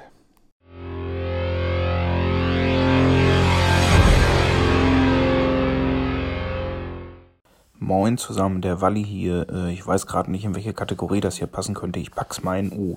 Kurt, du hast auch immer Interesse dran, irgendwelche neuen, interessanten Sachen für äh, uns anzubieten, neue Hilfsmittel, wie auch immer man das nennen will. Ähm, ich habe jetzt im Zuge der Side City gesehen, es gibt immer mehr Bildschirmlesegeräte mit Tablet, hat natürlich den Vorteil, es ist sehr mobil, es ist äh, platzsparend, äh, ja, verbauter Akku halt im Tablet, Kamera im Tablet, äh, halt die ganzen Vorteile. Was ich halt nur noch nicht gesehen habe, und vielleicht wäre das wieder was, wo äh, Blinzeln auch irgendwas anbieten könnte. Tablets hat irgendwie ja fast jeder iPad zu Hause rumfliegen oder irgendwie ein Galaxy Tab oder irgend sowas. Warum sollte man dafür mehrere tausend Euro ein Bildschirmlesesystem kaufen? Die nehmen sich auch nur ein Android-Tablet und hauen da ein bisschen noch ihre Lupensoftware drauf. Man nimmt einfach ein vorhandenes Tablet und man braucht nur noch einen passenden äh, ja, Ständer mehr oder weniger, wo man es reinklemmt und hat dann was zum Lesen, zum Schreiben oder so. Das wäre doch eine tolle Sache. Selbst wenn du das dann für ein paar hundert Euro anbietest, bist du da immer noch billiger als bei typischen Bildschirmlesesystemen, wurde gleich für zwei, drei, viertausend Euro äh, und die aktuellen und modernen Dinge, die zahlt die Krankenkasse meistens nicht. Also ich denke mal, da äh, gäbe es bestimmt auch noch äh, Bedarf. Also zumindest bei mir. ich weiß ja nicht, ob ich äh, die Masse bin oder ob wirklich viele gar keine Bildschirmlesegeräte brauchen. Ich habe jetzt eins auf der Arbeit, aber das ist ein Riesending mit einem Kreuztisch, mit einem Kameraarm, mit einem 27 Zoll Monitor. Und sowas stellt man sich ja nicht mal eben zu Hause ins Wohnzimmer oder so. Und so eine Tablet-Lösung, die könnte man sich auch mal auf den Couchtisch stellen oder auf den Küchentisch oder wie auch immer. Äh, ja, äh, das war mein Gedanke zum Thema äh, günstige Hilfsmittel und Do-it-yourself. Also wenn ich handwerklich ein bisschen mehr begabt wäre, würde ich mir sowas auch aus ein paar Rohren selbst zusammen äh, dremeln und dübeln. Aber äh, äh, ich habe nicht nur zwei linke Hände, ich habe da ein, ein, ganzes Rudel von. Also ich, wenn Lichtschalter mehr als zwei Positionen hätten, würde ich vermutlich sogar noch schaffen, den Lichtschalter kaputt zu machen, wenn ich ihn anschalte. Also, äh, ja, schönes Wochenende. Tja, Wally, ähm, Idee ist nicht neu. Ähm, gibt mehrere Varianten, mit denen ich natürlich auch. Also, ihr kriegt längst nicht alles mit, was ich ausprobiere, woran ich herumfummel, was ich entwickle, wo ich mich dran zu schaffen mache und so weiter. Da kriegt ihr ja längst nicht alles mit. Bildschirmlesegerät. Ich habe irgendwie so mitbekommen, du hättest dir irgendwie so eine elektronische Lupe gekauft. Hast du, hast du da irgendwie, hast du da auch irgendwie 800 Euro oder so ausgegeben? Hättest mich mal vorher gefragt. Ich müsste jetzt gucken, ob ich noch rankomme.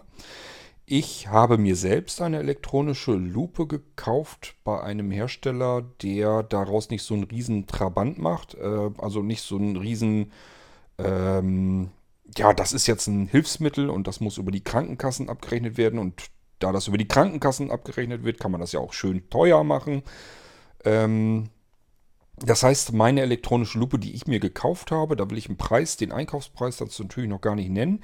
Ich sage nur so viel, wenn ich diese elektronische Lupe bei Blinzeln über den Shop vertreiben würde, würde sie unter 300 Euro kosten im Verkauf. Diese elektronische Lupe hat eigentlich alles das, was die ganz teuren Dinge auch können. Das heißt, da sind so äh, Halterungen drunter, die kann man aufklappen, dass man sie wie so auf so einen Ständer drauflegen kann. Kann mit diesem Ständer über, über Blatt Papier oder Buch oder so auch drüber rutschen. Sie hat natürlich äh, nach unten hin Kamera, kann ja, keine Ahnung, bis Ultimo vergrößern. Also äh, das kann man so weit vergrößern, dass der Buchstabe gerade noch eben so in, auf den Bildschirm passt. Ähm, das ist also, keine Ahnung, jedenfalls genauso wie die anderen auch. Es ist im Prinzip die gleichen elektronischen Lupen, die ich so bei Hilfsmittelanbietern für 1000 Euro und noch mehr ähm, beziehen könnte. Nur eben, das steht da nicht der Firmenname der Hilfs-, des Hilfsmittelherstellers ähm, dran, sondern da steht eben ein anderes Logo drauf. Äh, ich kann auch invertieren, ich kann das Bild freezen, das war mir alles wichtig. Das war noch so zu Zeiten, als wir es immer mit diesen dämlichen Windows-Lizenzaufklebern drauf hatten. Die musste ich ja irgendwie ablesen und eintippen können. Und ähm, dafür habe ich mir einfach eine einfache kleine mobile elektronische Lupe gesucht. Bildschirm, keine Ahnung, ich würde mal sagen, so groß der Bildschirm ungefähr wie mein iPhone äh, XS Max ungefähr. Der Bildschirm wird es auch wohl sein. Also irgend so ein 6 Zoll, 5,5 Zoll, irgend so ein Ding wird es wohl sein. Ähm, reicht ja völlig aus. Hat nach unten hin natürlich auch Beleuchtung. Ich sage ja Freeze drinne, hat die Farbumkehrmöglichkeiten. Das war mir natürlich auch wichtig. Mit dem Ding konnte ich eigentlich auch sehr gut arbeiten, war überhaupt kein Problem, aber sie flog nichtsdestotrotz trotzdem in der Gegend rum, weil ich gemerkt habe, dieses mit der elektronischen Lupe, das ist einfach etwas, da muss ich immer drüber nachdenken, wo hast du die jetzt hingelegt, dann muss ich sie einpacken, wenn ich jetzt im Restaurant mal eben Speisekarte lesen will und ich nehme deswegen immer mein iPhone. Ist natürlich immer die deutlich schlechtere Wahl. Die elektronische Lupe kann das viel besser. Die würde mir die Schrift viel schärfer dargestellt hinbekommen. Ähm, dieses mit Invertieren so weiter, also es, dieses richtig knackige Konturen kriegst du mit dem iPhone ja nie so 100% hin. Wäre also eigentlich rein technisch besser, die elektronische Lupe, und trotzdem nehme ich sie nicht mit, weil darüber müsste ich nachdenken. Das iPhone habe ich sowieso mit. Äh, deswegen, ich habe mich um diese elektronische Lupe nie so richtig weiter drum gekümmert. Ich kann dir noch nicht mal genau sagen, warum das so ist. Zum einen wollte ich mit Blinzeln, mit dem Blinzeln Shop nie als Hilfsmittelanbieter auftreten. Also ich wollte keine typischen Hilfsmittel, die alle anderen eben auch schon haben, nochmal anbieten. Äh, obwohl ich es manchmal vielleicht sogar könnte und zwar günstiger, aber ich will ehrlich gesagt auch keine Konkurrenz geben zu den Hilfsmittelanbietern. Ich will auch gar nicht, dass man uns als Hilfsmittelanbieter wirklich so wahrnimmt, sondern ich bastel hier verschiedene Lösungen für Sehbehinderte und Blinde und wer das haben möchte, gebrauchen kann, aus welchen Gründen auch immer, ist gut. Und wer nicht, ist auch gut. Ich wollte hier aber nicht so gerne als Hilfsmittelanbieter konkurrieren, in Konkurrenz gehen zu anderen Hilfsmittelanbietern. Das ist nicht, nicht mein Markt, da habe ich gar keine Lust drauf. Ähm, ja, das war diese elektronische Lupe. Die könnte man, wie gesagt, in den Blinzeln-Shop nehmen. Ich weiß gar nicht, ob ich noch rankommen würde. Müsste ich erst mal raussuchen, wen hatte ich das, wer war damals der Hersteller, wo habe ich das Ding eigentlich eingekauft. Und äh, dann könnte ich die sicherlich wieder anbieten. Und ich fürchte, das würde wahrscheinlich so manchen Hilfsmittelanbieter zumindest so ein bisschen den Ärger, die Wutärger ins Gesicht treiben, weil ja, unter 300 Euro für eine vollwertige elektronische Lupe, ähm, da würde denen vielleicht so manches Geschäft entgehen. Das wäre dann wahrscheinlich ärgerlich. Ähm, brauchen Sie bisher jetzt im Moment jedenfalls keine Angst zu haben, es sei denn, mir kommt es mal im Kopf und ich stoße dann nochmal drüber und sage, auch die Dinger gibt es ja immer noch. Ach, was soll's, jetzt nehmen wir sie doch mal in den Shop rein. Aber im Moment habe ich das jedenfalls nicht geplant. So, die zweite Sache. Ähm, die Halterung für ein iPad, die gibt es schon längst. Das hat der ähm, KDW, hat er sich abgekürzt. Wie hieß er denn jetzt noch, Mensch? Der hat das mal angeboten. Wir haben das schon mal als Preis, glaube ich, sogar gehabt. Von Tuxup damals aus oder vom Blinzeln aus. Ich weiß gar nicht. Irgendwo hatten wir den mal mit verlost, so einen Ständer. Ähm, ist ein ganz einfaches Ding aus Alu-Schienen, Alu-Stücken. Also die kann man zusammenschrauben und hat man so einen Ständer, wo man das iPad hineinlegen kann. Und darunter kann man dann das Buch oder Papier oder was man hat, einfach drunter schieben. Ähm, also zuletzt hatte er gesagt, das war ein Schuss nach hinten. Der hatte die Dinger gebaut. Die funktionierten auch. Also wir hatten Testmuster und so weiter gekriegt. Diejenigen, die das Ding ausprobieren, getestet haben, gesagt, ist genauso, wie er es beschrieben hat, funktioniert einwandfrei.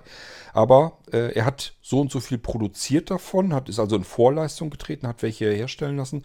Soweit mein letzter Kenntnisstand war, ähm, hat er damit Verlust eingefahren. Hat also gar nicht ich weiß nicht, ob er das Geld wenigstens bei rausgekriegt hat, dass er da reingesemmelt hatte. Ähm, das kann ich dir nicht mal genau sagen. Aber Tatsache ist, dieses, diesen Ständer, dass man da das ähm, Tablet reinhängen kann, das gab es alles schon. Ähm, ich bin einen anderen Weg im Ansatz angegangen. Und zwar, da musst du gar nicht mehr mit dem Bildschirm selber rumfummeln, sondern das ist viel bequemer. Ähm, das ist, das wird eigentlich als Elektronenmikroskop genutzt. Ähm, ich habe verschiedene mir kommen lassen. Darunter war eins, das hat mir sehr gefallen. Das war von oben so ein bisschen rund, kuppelförmig, sodass ich den, Hand, den Handteller sehr bequem drauf liegen lassen konnte. Und dann hat er nach unten hin eine Kamera gehabt und um die Kamera um kreisrund LEDs. So, und wenn ich das Ding benutzt habe, das konnte ich, ich habe dann hier Software dafür programmiert. Natürlich alles nicht fix und fertig, sondern erstmal nur, wie weit kannst du da überhaupt rankommen, wie weit kannst du das ansteuern und ähm, wie weit kannst du das gebrauchen. So, und dann habe ich gemerkt, dass ich mit dieser, äh, mit diesem Mikroskop, das konnte ich per Kabel an USB anschließen, kann ich direkt auf dem Brief oder auf dem Buch oder wo auch immer von links nach rechts einfach so wie, als wenn ich so eine Maus in der Hand hätte, so musst du dir das vorstellen, kann ich da so drüber gleiten mit und sehe das Ganze in Großschrift am Bildschirm. Und die Möglichkeit, das dann invertieren zu können und so weiter, habe ich ja sowieso. Ähm, ich habe ja schon eigene Software mir gemacht, damit ich mir mal eben den Bildschirm invertieren kann, damit ich mir den Bildschirm vergrößern kann. Also habe ich erstmal das Kamerasignal sauber drin. Ist es kein Problem, damit Software alles Mögliche draus zu machen, das zu vergrößern, zu invertieren, Standbilder zu machen, Freeze-Funktionen und so weiter. Das wäre alles gar kein Thema dann mehr. Das habe ich ja alles schon ähm, sowieso programmiert. Müsste ich eben nur auf diese Kameratechnik ähm, anpassen.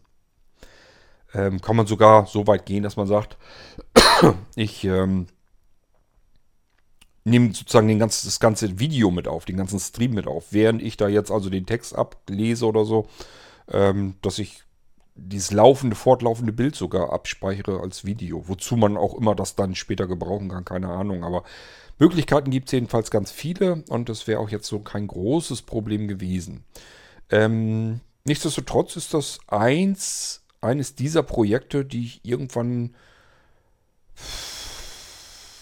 wie soll ich sagen, Interesse daran verloren, ist eigentlich auch nicht richtig. Ähm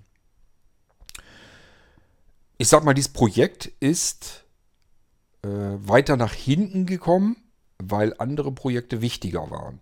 Also ich hatte andere Sachen, um die ich mich kümmern wollte, die ich erst fertig haben wollte und die waren mir persönlich wichtiger als dieses Kameraprojekt.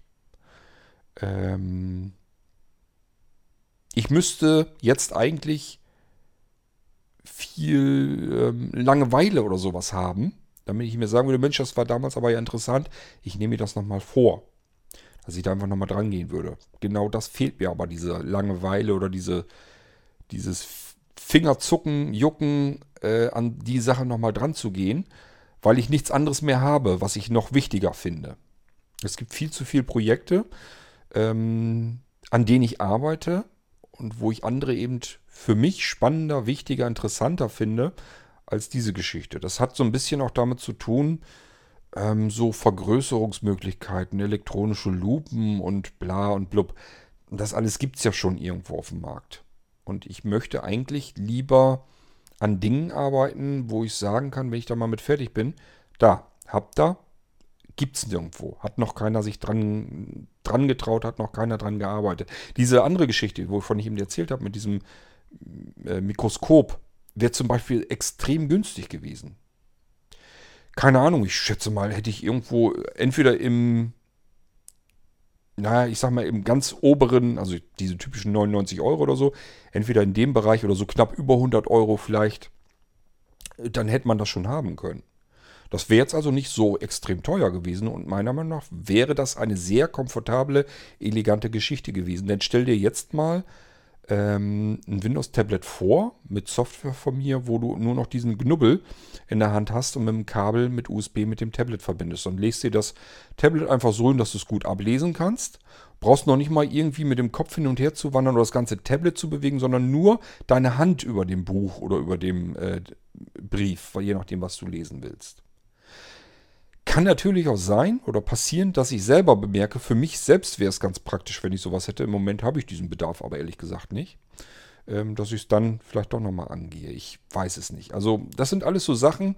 Klar, würde ich gerne irgendwie mitmachen, aber ich kann mich ja nicht zerteilen. Ich muss mich so ein bisschen verteilen auf das, was ich persönlich gerade am wichtigsten finde. Und da ist dieses Projekt ganz, ganz weit nach hinten gerutscht.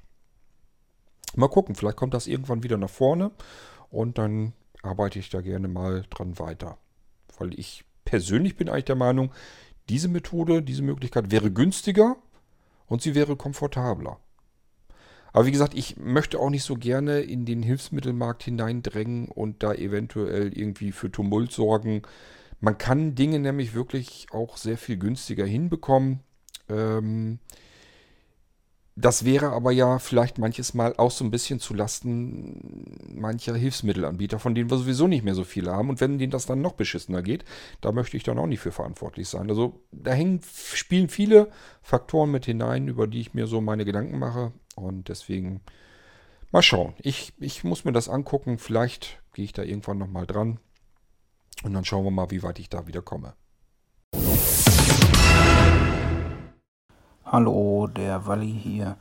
Kurz äh, zu dem neuen Podcast-Projekt Newton. Äh, das klingt wirklich interessant. Da freue ich mich schon drauf, wenn die erste Folge kommt. Äh, Ich bin mir allerdings gar nicht mehr so sicher. Ist ein Abo auf Daisy CD, ist das überhaupt noch zeitgemäß? Also ich äh, würde mich zumindest über irgendwas, wenn, wenn das wirklich gut ist, muss ich mal reinschnuppern und so in Dateiform freuen, weil äh, physikalische Datenträger brauche ich nicht mehr, habe ich genug. ist auf jeden Fall schön, dass da wieder was Neues äh, kommt, weil äh, die Podcast-Familie bei Blinzeln kann ja nie groß genug werden. Äh, schade, dass aus der Holosuite schon länger nichts mehr kommt. Ne? die hat mir immer auch Spaß gemacht. Ähm, ja, mehr äh, war es auch nicht. Ciao. Nachtrag. Äh, und ich als Physik- und Apple-Fan finde natürlich Newton gleich doppelt gut. Leider hatte ich nie einen Newton. Äh, die waren ihrer Zeit wirklich weit, weit voraus, weil das war ja mehr oder weniger das Palm, äh, iPhone, iPod Touch-Prinzip. Äh, Schrifterkennung gab es sogar schon. Also das war weit, weit, weit vor seiner Zeit. Schade, dass das nicht was geworden ist. Wo könnten wir heute sein, wenn wir schon 20 Jahre lang sowas in der Art hatten? Ja, nun ist aber Schluss. Tja, Wally, was soll ich dazu sagen? Hm. Ich versuche den Frank schon immer so ein bisschen, also den Frank Winterstein, so ein bisschen in die Richtung hinzuschubsen, wo ich meine, dass er sich da mal Gedanken machen müsste. Also ich halte Daisy-CDs zu verschicken auch nicht mehr für zeitgemäß. Das kann man sicherlich anders hinkriegen. Ich werde ihm das vielleicht auch nochmal anbieten, ob er es eventuell in Anspruch nehmen will, dass ich mich da irgendwie in irgendeiner Form drum kümmere, dass man es über Blinzeln mit anbieten kann, dann natürlich zum Download. Da kann ich ja Software für programmieren und so weiter, dass man automatisch benachrichtigt wird, hier kommt eine neue Ausgabe, das Ding lädt das automatisch runter, spielt es ab und wenn das Abo beendet ist, dann fliegt die Berechtigung, das runterzuladen, eben raus. Das Programm kann ja nachgucken, gibt es hier für Abo oder gibt es hier nicht ein abgeschlossenes Abo dafür. Wenn ja, dann lade ich jetzt das Ding runter? Wenn nein, lasse ich es bleiben. Ähm, ähm, ja, ist halt die Frage. Macht mir wieder wesentlich mehr Arbeit und ähm, ich denke mal, dass Frank sich da sehr schwer mit tut. Das ist einer von der alten Generation sozusagen, noch was das angeht. Der sitzt in irgendeinem, keine Ahnung, wie ich mir das vorstellen soll, in irgendeinem Tonstudio, nimmt das auf, hat das dann auf CD und weiß auch nicht so richtig, wie er da irgendwie was anderes machen kann. Also er kann von dem, wie er das jetzt produziert, ganz schwer runter. Da sind noch mehr Sachen, die mich stören. Ähm ich sag mal so, er hat mir ja ein paar Daisy-CDs von sich hergeschickt. Und äh, ich hatte ihm geschrieben, Mensch, pack mir das doch auf eine DVD. Dann hat er mich zurückgeschrieben, wo ich denn den Vorteil einer DVD sehen würde. Äh, ich sag, du brauchst mir doch jetzt nicht vier, fünf CDs, die alle ja nicht voll sind. Also die Daisy-CD, die sind schon, meines Erachtens, das ist ein, MP3 äh, und die haben immer über 300 Megabyte. Das ist wirklich also viel Hörstoff, was man da kriegt. Sind viele Stunden Sachen drauf, interessante Themen und so weiter. Aber ich kriege es eben als Daisy-CD und ich, ich hatte ihm jedenfalls gesagt, also ich für mich hier, damit ich das für den Podcast gebrauchen kann, schick's mir doch einfach als DVD. Und dann fragte mich, er mich ernsthaft zurück, was, wo ich denn den Vorteil der DVD sehen würde. Und da habe ich nur gesagt, ähm, dass du mir nur eine Scheibe schicken musst und nicht vier oder fünf. Das, nur das hat er schon so nicht hinbekommen. Also ich habe hier ein erstes vier CDs bekommen und ich glaube, auf einer CD waren die Audio-Jingles drauf. Also er hat offensichtlich auch Schwierigkeiten, mir nur ähm, allein die Daten, die auf CDs, auf unterschiedlichen CDs sind, zusammen auf einen Datenträger zu packen. So musst du dir das vorstellen. Also ich glaube nicht, dass wir ihn da irgendwie zu bringen können, dass er das Ding online bereitstellt. Das nächste, was mich sehr stört, ich hatte ihm gesagt, er soll mir Audio-Jingles fertig machen. Dort nennt er seine E-Mail-Adresse, aber immer nur den ersten Teil vor dem Ad-Zeichen. Den Teil buchstabiert er zwar, damit man weiß, wie man schreiben muss, aber der komplette Rest der E-Mail-Adresse fehlt. Er weiß also gar nicht so richtig, wie die E-Mail-Adresse funktioniert und dass er da jetzt einfach was vergessen hat. Das ist ihm gar nicht so weiter aufgefallen. Und zwar von fünf Jingles hat er es viermal falsch gemacht.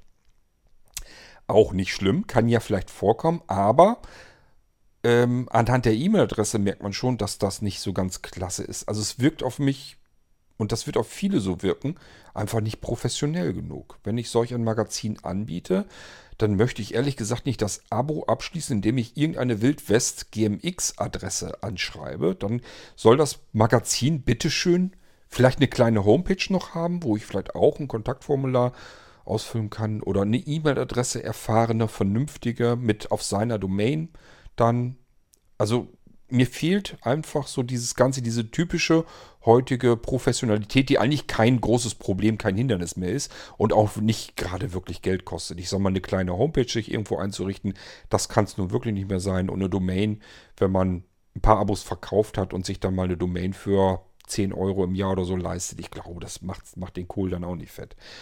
Ähm, vor allen Dingen nicht, wenn man dann eine halbwegs vernünftige, gut merkbare E-Mail-Adresse hat. Ähm, also daran merke ich halt insgesamt, dass Frank sich sehr, sehr schwer tut, was so mit dieser ganzen Internettechnik und so weiter zu tun hat. Er macht einfach ein sehr gutes, was er eben kann. Er kann sehr gut ähm, Beiträge vorlesen. Und das meine ich auch ganz ehrlich, dass er das sehr gut kann. Mir macht das sehr viel Spaß ihm zuzuhören, weil er mir Gedankenpausen, Folgepausen sozusagen einräumt. Ähm, ich weiß nicht, ob du jetzt die erste Folge vom Newton Podcast schon gehört hast. Die Folge selbst habe ich ja schon mal über Twitter und so weiter ähm, in die Öffentlichkeit geschubst. Ich glaube auch in den WhatsApp-Gruppen, sodass ihr euch die erste Folge schon anhören könnt, obwohl der Feed noch gar nicht offiziell ist. Ähm, aber da ist ja der erste Audiobeitrag sozusagen schon zu hören. Und ich, ich mag das gerne zuzuhören und es fühlt sich nicht hektisch an. Ähm, Frank liest das sehr sachte vor und lässt zwischendurch immer mal so diese ein, zwei Sekunden zwischendurch Pause, sodass ich das, was ich gerade gehört habe, mal eben verinnerlichen kann. Der rappelt da nicht einfach runter, sodass ich gar keine Zeit habe, ihm zuzuhören. Das gibt es ja ganz oft heute. Die, ganz, die meisten ich schließe mich da vollständig mit ein, die irgendwas erzählen wollen oder irgendwas vorlesen wollen, rasseln den Text runter. Und derjenige, der zuhört, hat dann seine Probleme, diesen Text richtig zu hören. Ich höre ihn zwar, klar, und ich bekomme das gedanklich auch so ein bisschen mit alles, kein Problem. Aber es wäre besser, wenn ich zwischendurch mal eben eine, zwei Sekunden Zeit habe im Redefluss, dass ich einfach einen ganz kleinen Moment Zeit habe, um das, was ich gerade gehört habe, ähm, zu sortieren, einzusortieren. Mir eigene Gedanken vielleicht ganz kurz eben mal darüber zu machen. Dann sitzt das viel besser drin. Und das macht äh, der Frank sehr gut. Deswegen mag ich seine Beiträge sehr gerne hören. Ähm, ja, aber das ist das, was er kann. Er, das, was er auch gerne mag. Er sitzt halt im Tonstudio, liest diese Beiträge auf, erstellt eine Daisy-Magazin und dieses Daisy-Magazin vervielfältigt er und verschickt das dann. Und das ist das, was er gerne macht und mir kann oder will er zumindest irgendwie nicht so richtig. Und das versuche ich ihm auch noch so ein bisschen im Schongang beizubringen, dass das meiner Meinung nach heute nicht mehr zeitgemäß ist und dass er dadurch viel Potenzial verliert weil er einfach ähm, Menschen dadurch auch vielleicht mal nicht mit anspricht. Er wird jetzt mit Sicherheit das ältere Publikum ganz locker ansprechen. Das hast du zum Beispiel nämlich nicht, wenn du immer alles über Online und Internet und so weiter machst oder Smartphone und alles, was für uns normal ist und für die nächsten Generationen noch viel normaler werden wird, ähm, ist für die ganz alten Generationen nicht selten genau das Problem. Und das bedient er. Da wird also jetzt sehr viele ältere Zuhörer wahrscheinlich haben, die einfach mit ihrem Daisy-Player zu Hause sitzen und froh sind, dass es diesen Dienst, diesen Service gibt. Jetzt müsste man es bloß noch hinbekommen, Frank davon zu überzeugen, notfalls, dass ihm da jemand bei hilft, ähm, dieses Magazin in die Zukunft zu transportieren. Denn die Hörer, die er jetzt hat, werden ihm nach und nach eventuell sogar noch wegsterben und dann hat er eher weniger als mehr Hörer. Und es wäre eigentlich schade, weil es unsinnig ist, weil das ein sehr gut aufgemachtes Magazin ist mit vielen sehr interessanten Beiträgen. Nun gut, ja, schauen wir mal, was ich da aus Frank noch so ein bisschen herauskitzeln kann. Ob ich ihn ja noch ein bisschen in die richtige Richtung gestupst bekomme, ich weiß es selbst nicht. Er tut sich ein bisschen schwer. Aber das, was er macht, macht er sehr gut.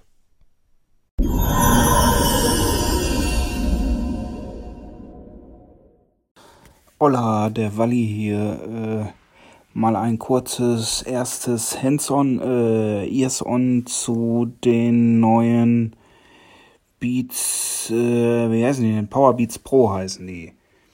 Hm, ich muss mal ein bisschen ausholen. Ich bin großer Fan der AirPods, also von komplett kabellosen Kopfhörern. Erstmal, sie sind sehr kompakt, äh, Sie verbinden sich dank dem W-Chip-Gedöns sehr schnell mit dem iPhone, iPad, Gerätewechsel, alles kein Problem.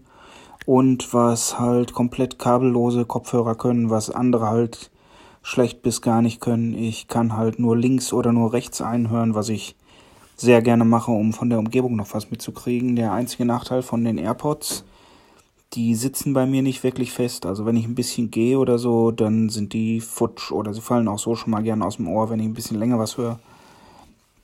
Und da bot sich das natürlich an, dass Beats äh, seine Sportkopfhörer Powerbeats jetzt auch in einer komplett kabellosen Version vorstellt, in halt die Powerbeats Pro.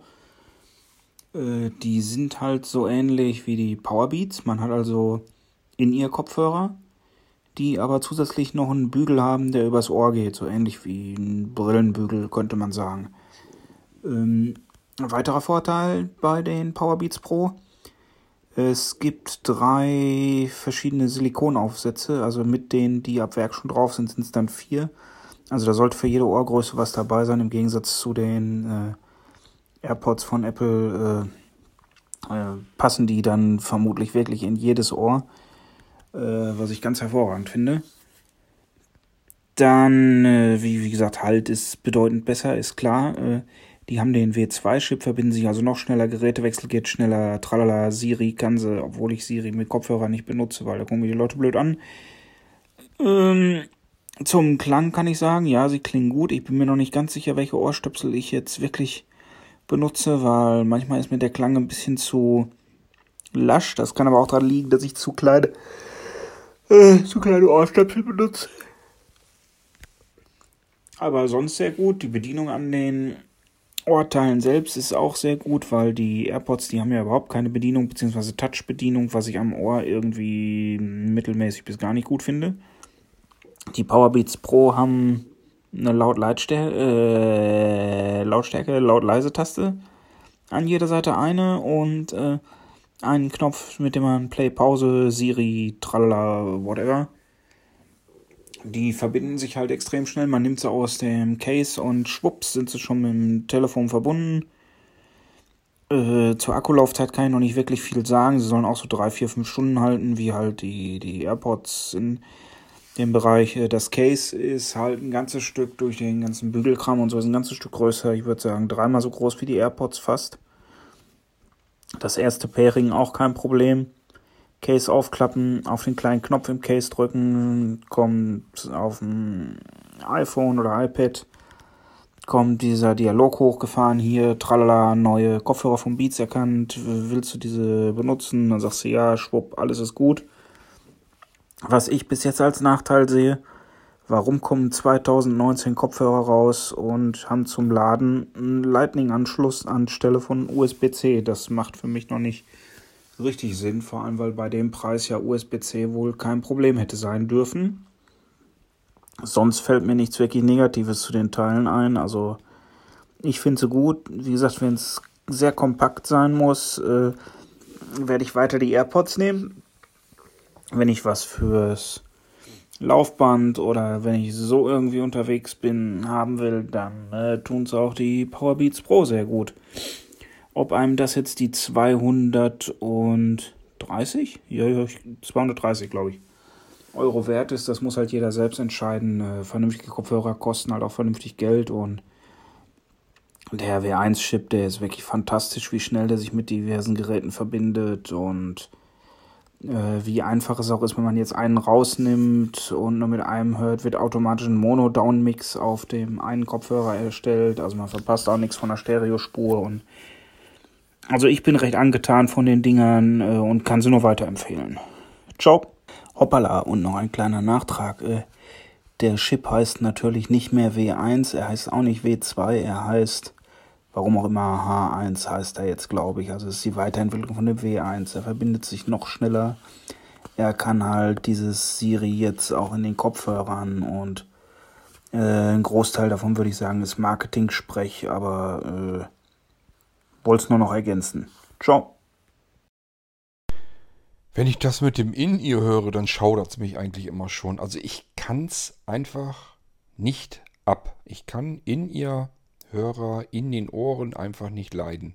Die mag ich einfach nicht. Wenn die eine Weile da drin sind, dann drückt das auch so ein bisschen und ich weiß auch nicht. Das ist praktisch, weil man so schön irgendwo in die Hemdtasche oder sonst irgendwo eben mal so reinstopfen kann. Dann hat man welche mit. Ähm, mir wäre persönlich wäre das eigentlich sogar scheißegal, ob da jetzt ein kleines dünnes Kabel dran ist oder ob die komplett kabellos sind. Ähm, der Andreas hier wollte mir die auch schon 10.000 Mal ähm, an, anpreisen sozusagen. Gesagt, diese besten Dinger, die er überhaupt jemals hatte, muss ich unbedingt haben, werde ich auch ganz toll finden. Und ich bin davon überzeugt, dass ich sie nicht toll finden werde. Ich habe noch überhaupt keinen in ihr gehabt, den ich auch nur irgendwie angenehm finde. Und ähm, mir sind sie dann auch sogar, was das angeht, wäre es mir schon wieder zu klein. Ähm, wenn ich das schon höre, dass die, die nach einer Weile rausfallen und so weiter, äh, da hätte ich überhaupt keinen Bock zu. Dann liegen die wieder irgendwo rum und dann, bei ich kenne mich, dann sind die futsch. Die sind dann irgendwann verloren. Dann fehlt der erste, dann fehlen beide und dann sind sie weg. Und dafür sind mir die Dinger ehrlich gesagt auch viel zu teuer. Ich finde sowieso die Preise bei den Dingern ein bisschen sehr happig, ein bisschen sehr überzogen. Also wenn man bedenkt, dass man vom, rein vom Klang, wenn es nur vom Klang her geht, wie günstig man dann eigentlich schon gute In-Ear-Kopfhörer kriegt. Die müssen ja nicht viel können. Ähm, die müssen nur einen sehr ausgewogenen Klang hinkriegen können und diese Silikonstöpsel, die müssen sich halt möglichst angenehm anfühlen. Das gibt auch genug, die das tun, aber eben nur für eine gewisse Weile. Äh, spielt aber auch keine Rolle, wie, wie dolle oder teuer die Dinger sind. Bei mir ist es so, die nerven mich einfach nach einer gewissen Zeit. Also ich habe das natürlich auch schon versucht in Zugfahrten und da hat man es dann vielleicht auch mal mit zwei, drei Stunden zu tun. Hat gar keine Chance. Da tun mir dermaßen die Ohren weh, egal was ich da für einen Teil drin habe. Da habe ich überhaupt keine Lust zu. Ich bin ein eifriger Verfechter von On-Ear. Ich brauche die Dinger einfach auf den Ohren. Und äh, mir machen diese Nackenfaltkopfhörer einfach irrsinnig viel Spaß, weil die habe ich nicht auf dem Kopf. Ich bemerke sie gar nicht weiter. Sie fallen mir nicht raus, sie fallen mir nicht runter, weil der Bügel auch hinter dem Kopf erst so ein bisschen geht und dann der eigentliche, die eigentliche Ohrmuschel auf dem Ohr liegt. Ähm, das alles gefällt mir persönlich eigentlich am besten. Hätte ich so früher eigentlich gar nicht gedacht. Ich habe immer von Sennheiser normale Leichtkopfhörer gehabt on ear. ähm, und die waren auch vom Tragekomfort her völlig in Ordnung. Ähm, da hätte ich mir gar nicht denken können, dass ich mal irgendwann nur noch Nackenfaltkopfhörer haben werde. Aber da bin ich längst hin. Und jetzt mit dem Festival 2. Wir haben jetzt, als ich das hier aufnehme, haben wir gerade das Wochenende, unser Blinzeln-Treffen hinter uns ja, ich sag mal, es haben eigentlich im Prinzip alle den Festival 2 bestellt. Den kann ich jetzt also ausliefern. Ich bin also nicht der Einzige, der sagt, die Dinger sind klasse, da freuen sich noch mehr drüber. Ähm, und das ist einfach bisher mein absoluter Top-Favorit. Und vom Preis her brauchen wir nicht drüber zu sprechen. Ne?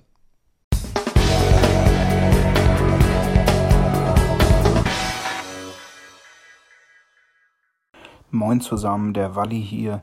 Äh, bei 27 Grad zum Sport zu gehen, war vielleicht nicht die beste Idee. das ist irgendwie leicht duselig. Äh, mal ein bisschen Feedback zu der, der Arbeitsfolge. Das ist ja toll, nur eine Folge rund um Arbeit. Und äh, das hätte ich gar nicht gedacht, dass da so viel Feedback gibt. Äh, ich werde jetzt mal nicht zu den einzelnen Sachen, sondern allgemein noch ein bisschen was äh, erzählen. Ich glaube, das war von Bärbel zum Thema Telefonzentrale. Es ist wirklich was anderes als das, was ich ursprünglich gemacht habe. Wenn ich das jetzt aber beim Betriebsrat hat man ja mehr oder weniger auch sowas gemacht und war Informationsstelle für die Mitarbeiter und sowas. Also ich könnte mir das schon vorstellen, wenn ich noch was anderes dazu mache oder so, dann wäre das schon. Also den ganzen Tag weiß ich nicht, aber wäre nicht so, dass ich nichts gegen Telefonzentrale äh, hätte oder so. Ähm, dann zum Thema Breil. Ich war 2016 für 6, 7, 6, 7, 8, weiß ich nicht mehr, für ein paar Wochen im BFW Düren und habe da halt so Sachen, wie man besser Office oder so benutzen kann und allgemein, wie man sich äh, das Arbeitsleben halt ein bisschen erleichtern kann mit schlechteren Augen, halt mit vielen Shortcuts am Computer und sowas. Und da habe ich auch mal ein paar Tage äh, mit, mit Braille rum experimentiert und habe mich auch mal mit einem Dozenten unterhalten. Und das Problem ist wirklich, solange man noch sieht, das ist auch so, ein bisschen was Psychologisches, probiert man es halt äh, irgendwie immer auf dem Bildschirm zu lesen. Selbst wenn man Braille nutzen würde, würde man trotzdem auf dem Bildschirm gucken, um versuchen, da noch was zu lesen. Und ist natürlich, wenn ich mit, ich bin jetzt 44, wenn ich mit 44, 45 anfange, Braille zu üben, ich werde damit nie so schnell sein, wie ich mit äh, entweder einer Zoom-Software oder wenn ich halt gar nichts mehr sehe, damit bin, dass ich es mir vorlesen lasse von VoiceOver oder von Zoom-Text, jetzt Fusion oder äh, einem anderen Screenreader. Äh, weil das meinte er auch, um richtig gut in Braille zu werden, 10 Jahre, 15 Jahre, um vor allem permanente Nutzung. Und ich würde es privat überhaupt nicht nutzen, weil äh, die Zeilen sind mir auch einfach zu teuer und meine Krankenkasse und das ist alles zu aufwendig, sich da was genehmigen zu lassen. Äh. Ich habe mir ja jetzt schon eine Lupe selbst gekauft von Eschenbach, weil mir das einfach zu langwierig war mich da auf äh, die Genehmigungsverfahren der Krankenkasse zu verlassen. Da kaufe ich mir die Hilfsmittel lieber so und probiere sie dann über die Steuer irgendwie als, äh, wie heißt das, außergewöhnliche Ausgaben oder so. Da kriege ich mir dann noch drei Euro irgendwas zurück. Das ist, solange ich es mir leisten kann, doch lieber als äh, auf die Krankenkasse angewiesen zu sein. Ja, Erwerbsminderung, Erwerbsunfähigkeit ist wirklich nicht so ganz einfach. Mmh ist ja auch nicht so mein Ziel unbedingt. Mal gucken, was sich da die nächsten Monate so ergibt. Nochmal eine Fortbildung beim BFW Düren oder so. Wenn sie mich damit aus der Statistik haben, würde ich das auch machen. Hätte ich kein Problem mit. Ob das natürlich meine Chancen am Arbeitsmarkt erhöht, ist dann wieder eine andere Frage. Äh, ja, was kann man sonst noch sagen? Auf jeden Fall finde ich es interessant, dass es da so viele Rückmeldungen und äh, Anregungen und Tipps und sowas zu gab. Und äh, das äh, hat mir sehr gefallen, fand ich äh, gut. Und ich kann ja jetzt auch noch mal ganz kurz, das hänge ich hier hinten dran, mache ich keinen extra Beitrag. Ich habe mir jetzt von, wie gesagt, privat eine Lupe gekauft. Das Ding heißt Eschenbach Visolux Digital HD. Die ist eigentlich recht gut. Das ist eine 7 Zoll Lupe, kann bis 22-fach zoomen und ich wollte ursprünglich, weil ich zu Hause kein Bildschirmlesegerät habe, hatte ich mir gedacht, es gibt Lösungen mit Tablets.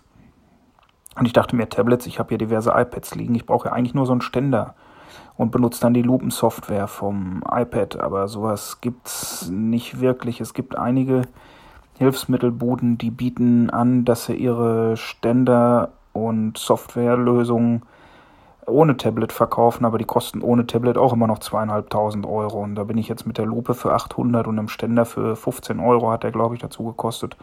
Schon ziemlich gut dabei und äh, das tut's eigentlich. Man kann schnell mal was unterschreiben, man kann kurz mal was lesen, was man nicht scannen muss und so. Also, ist schon in Ordnung, kann man machen. Keine Ahnung, ob das so gut ist, dass ich das hier schon ankündige, aber der Marcel hat mir angeboten, der möchte gern auch nochmal zu dem Thema was sagen. Er will also auch noch was vorbereiten, einen Audiobeitrag, den er mir zukommen lassen will. Ist deswegen interessant, weil das zwar natürlich seine persönliche Erfahrung widerspiegelt, aber Marcel kommt aus Österreich. Das heißt, wir haben dann auch mal vielleicht so einen Blick hinein, wie das in Österreich läuft und nicht unbedingt nur hier in Deutschland. Ich persönlich, äh, hatte mich gefragt, ob er mir einen Audiobeitrag machen könnte, ob ich den dann veröffentliche. Ich sage, her damit, immer her. Wenn ihr irgendwas an Audiobeiträgen habt, gar nicht erst fragen, ob ihr das könnt, sollt, dürft, wollt. Ähm, Wer, ich sag ja mal, wer fragt, der gibt nicht gern. Also macht fertig, gebt mir irgendwie einen Link, dass ich drankommen kann oder sagt mir, ladet mich auf dem, auf Dropbox-Ordner auf dem gemeinsamen ein und äh, ganz egal, wie die Dinger hierher kommen, ich freue mich über jeden Audioschnipsel, den ich bekommen kann von euch. Das kann den irgendwas auch einfach nur noch bunter machen. Ich finde das total interessant. Und auch gerade, wie gesagt, in diesem Fall kommt aus Österreich. Kann sein, dass da vielleicht Sachen sind, die wir hier in Deutschland gar nicht wissen woher sollen wir das wissen, wenn wir nicht in Österreich wohnen und den Arbeitsmarkt dort nicht kennen und bla bla bla. Von daher, vielleicht kommt da noch ein bisschen was. Ich glaube, das war es aber schon mit den Audiobeiträgen. Ich gucke jetzt nochmal und wenn nicht, dann kann ich dann immerhin noch Tschüss sagen. Ja, tatsächlich, das waren schon alle Audiobeiträge. Ist, glaube ich, aber auch nicht so schlimm. Ich denke mal, die Folge ist trotzdem in einer annehmbaren Länge äh, ausgefallen. Ähm, was ich noch sagen wollte, Wally, wo ich dich gerade hier als letztes so am Wickel hatte, erinnerst du dich noch an das Milanese-Armband oder wie heißt das Ding doch, dieses, dieses feingliedrige ähm, oder feinmaschige Metallarmband für die Apple Watch. Hattest du doch damals gesagt, du würdest dir so ein billiges Armband niemals kaufen. Wenn ich dich erinnern darf, das Teil hat irgendwie, ich glaube, 9 Euro irgendwas gekostet oder war es noch weniger. Da hatte ich doch noch gesagt, ja, würde ich mir auch nicht, aber ich muss ja irgendwann mal anfangen, was anderes auszuprobieren, denn das, was ich bisher getestet habe, das hat maximal einen Monat gehalten und dann hatte ich die Apple Watch wieder irgendwo im Gras liegen, im besten Falle. Ähm, zum Glück hat es die Apple Watch immer völlig schadlos überstanden, nicht mal ein Schramme dran. Das ist diese Sport Edition, keine Ahnung, ob die extra irgendwie das gut ab kann. Ähm, aber was halt immer kaputt waren, waren ja die Armbänder. Und seit ich dieses Billigarmband, wollen wir es mal ruhig so nennen, wie es denn ist, dran habe, was zudem noch nicht mal potthässlich ist, sondern ja, auch nicht schön. Also ich finde natürlich meine, diese goldenen Edelstahlarmbänder, die ich bisher hatte, fand ich natürlich viel, viel schicker, keine Frage. Hatte aber wie gesagt keinen Zweck und seit ich dieses Billigarmband da dran habe, ist Ruhe. Seitdem sitzt, passt, wackelt das, sieht genauso aus wie am ersten Tag, als ich das Ding dran gemacht hatte. Da ist nicht ein Teil, dass irgendwie was kaputt oder irgendwas ausgefranst oder irgendwie auch nur so ein bisschen abgegangen wäre oder irgendetwas mit. Das Teil ist genauso wie am ersten Tag und ich weiß nicht, ist das bestimmt schon weit über ein Jahr her, glaube ich, oder? Oder wann hatten wir das damals? Ich weiß es nicht mehr. Also jedenfalls, ähm, klarer Fall. Nichts dran zu meckern. So, damit kann ich euch dann jetzt hier aber in der U-Folge auch entlassen. Der Rest, was ich in meinem U-Folgen-Ordner am iPhone drin habe, sind M-Beiträge. Das heißt, da könnte man jetzt vielleicht noch so eine Media-Folge hinterher schieben. Ich weiß gar nicht, ob es dafür ausreicht. Ähm, aber jedenfalls die U-Folge hier, die können wir jetzt dicht machen. Ähm, ich habe aber noch genug Sachen, die ich sowieso euch noch erzählen will. Dann natürlich in anderen irgendwas erfolgen. Und darauf freue ich mich schon, wenn ihr wieder einschaltet und dabei seid. Bis dahin macht's gut und tschüss, sagt euer König Kort.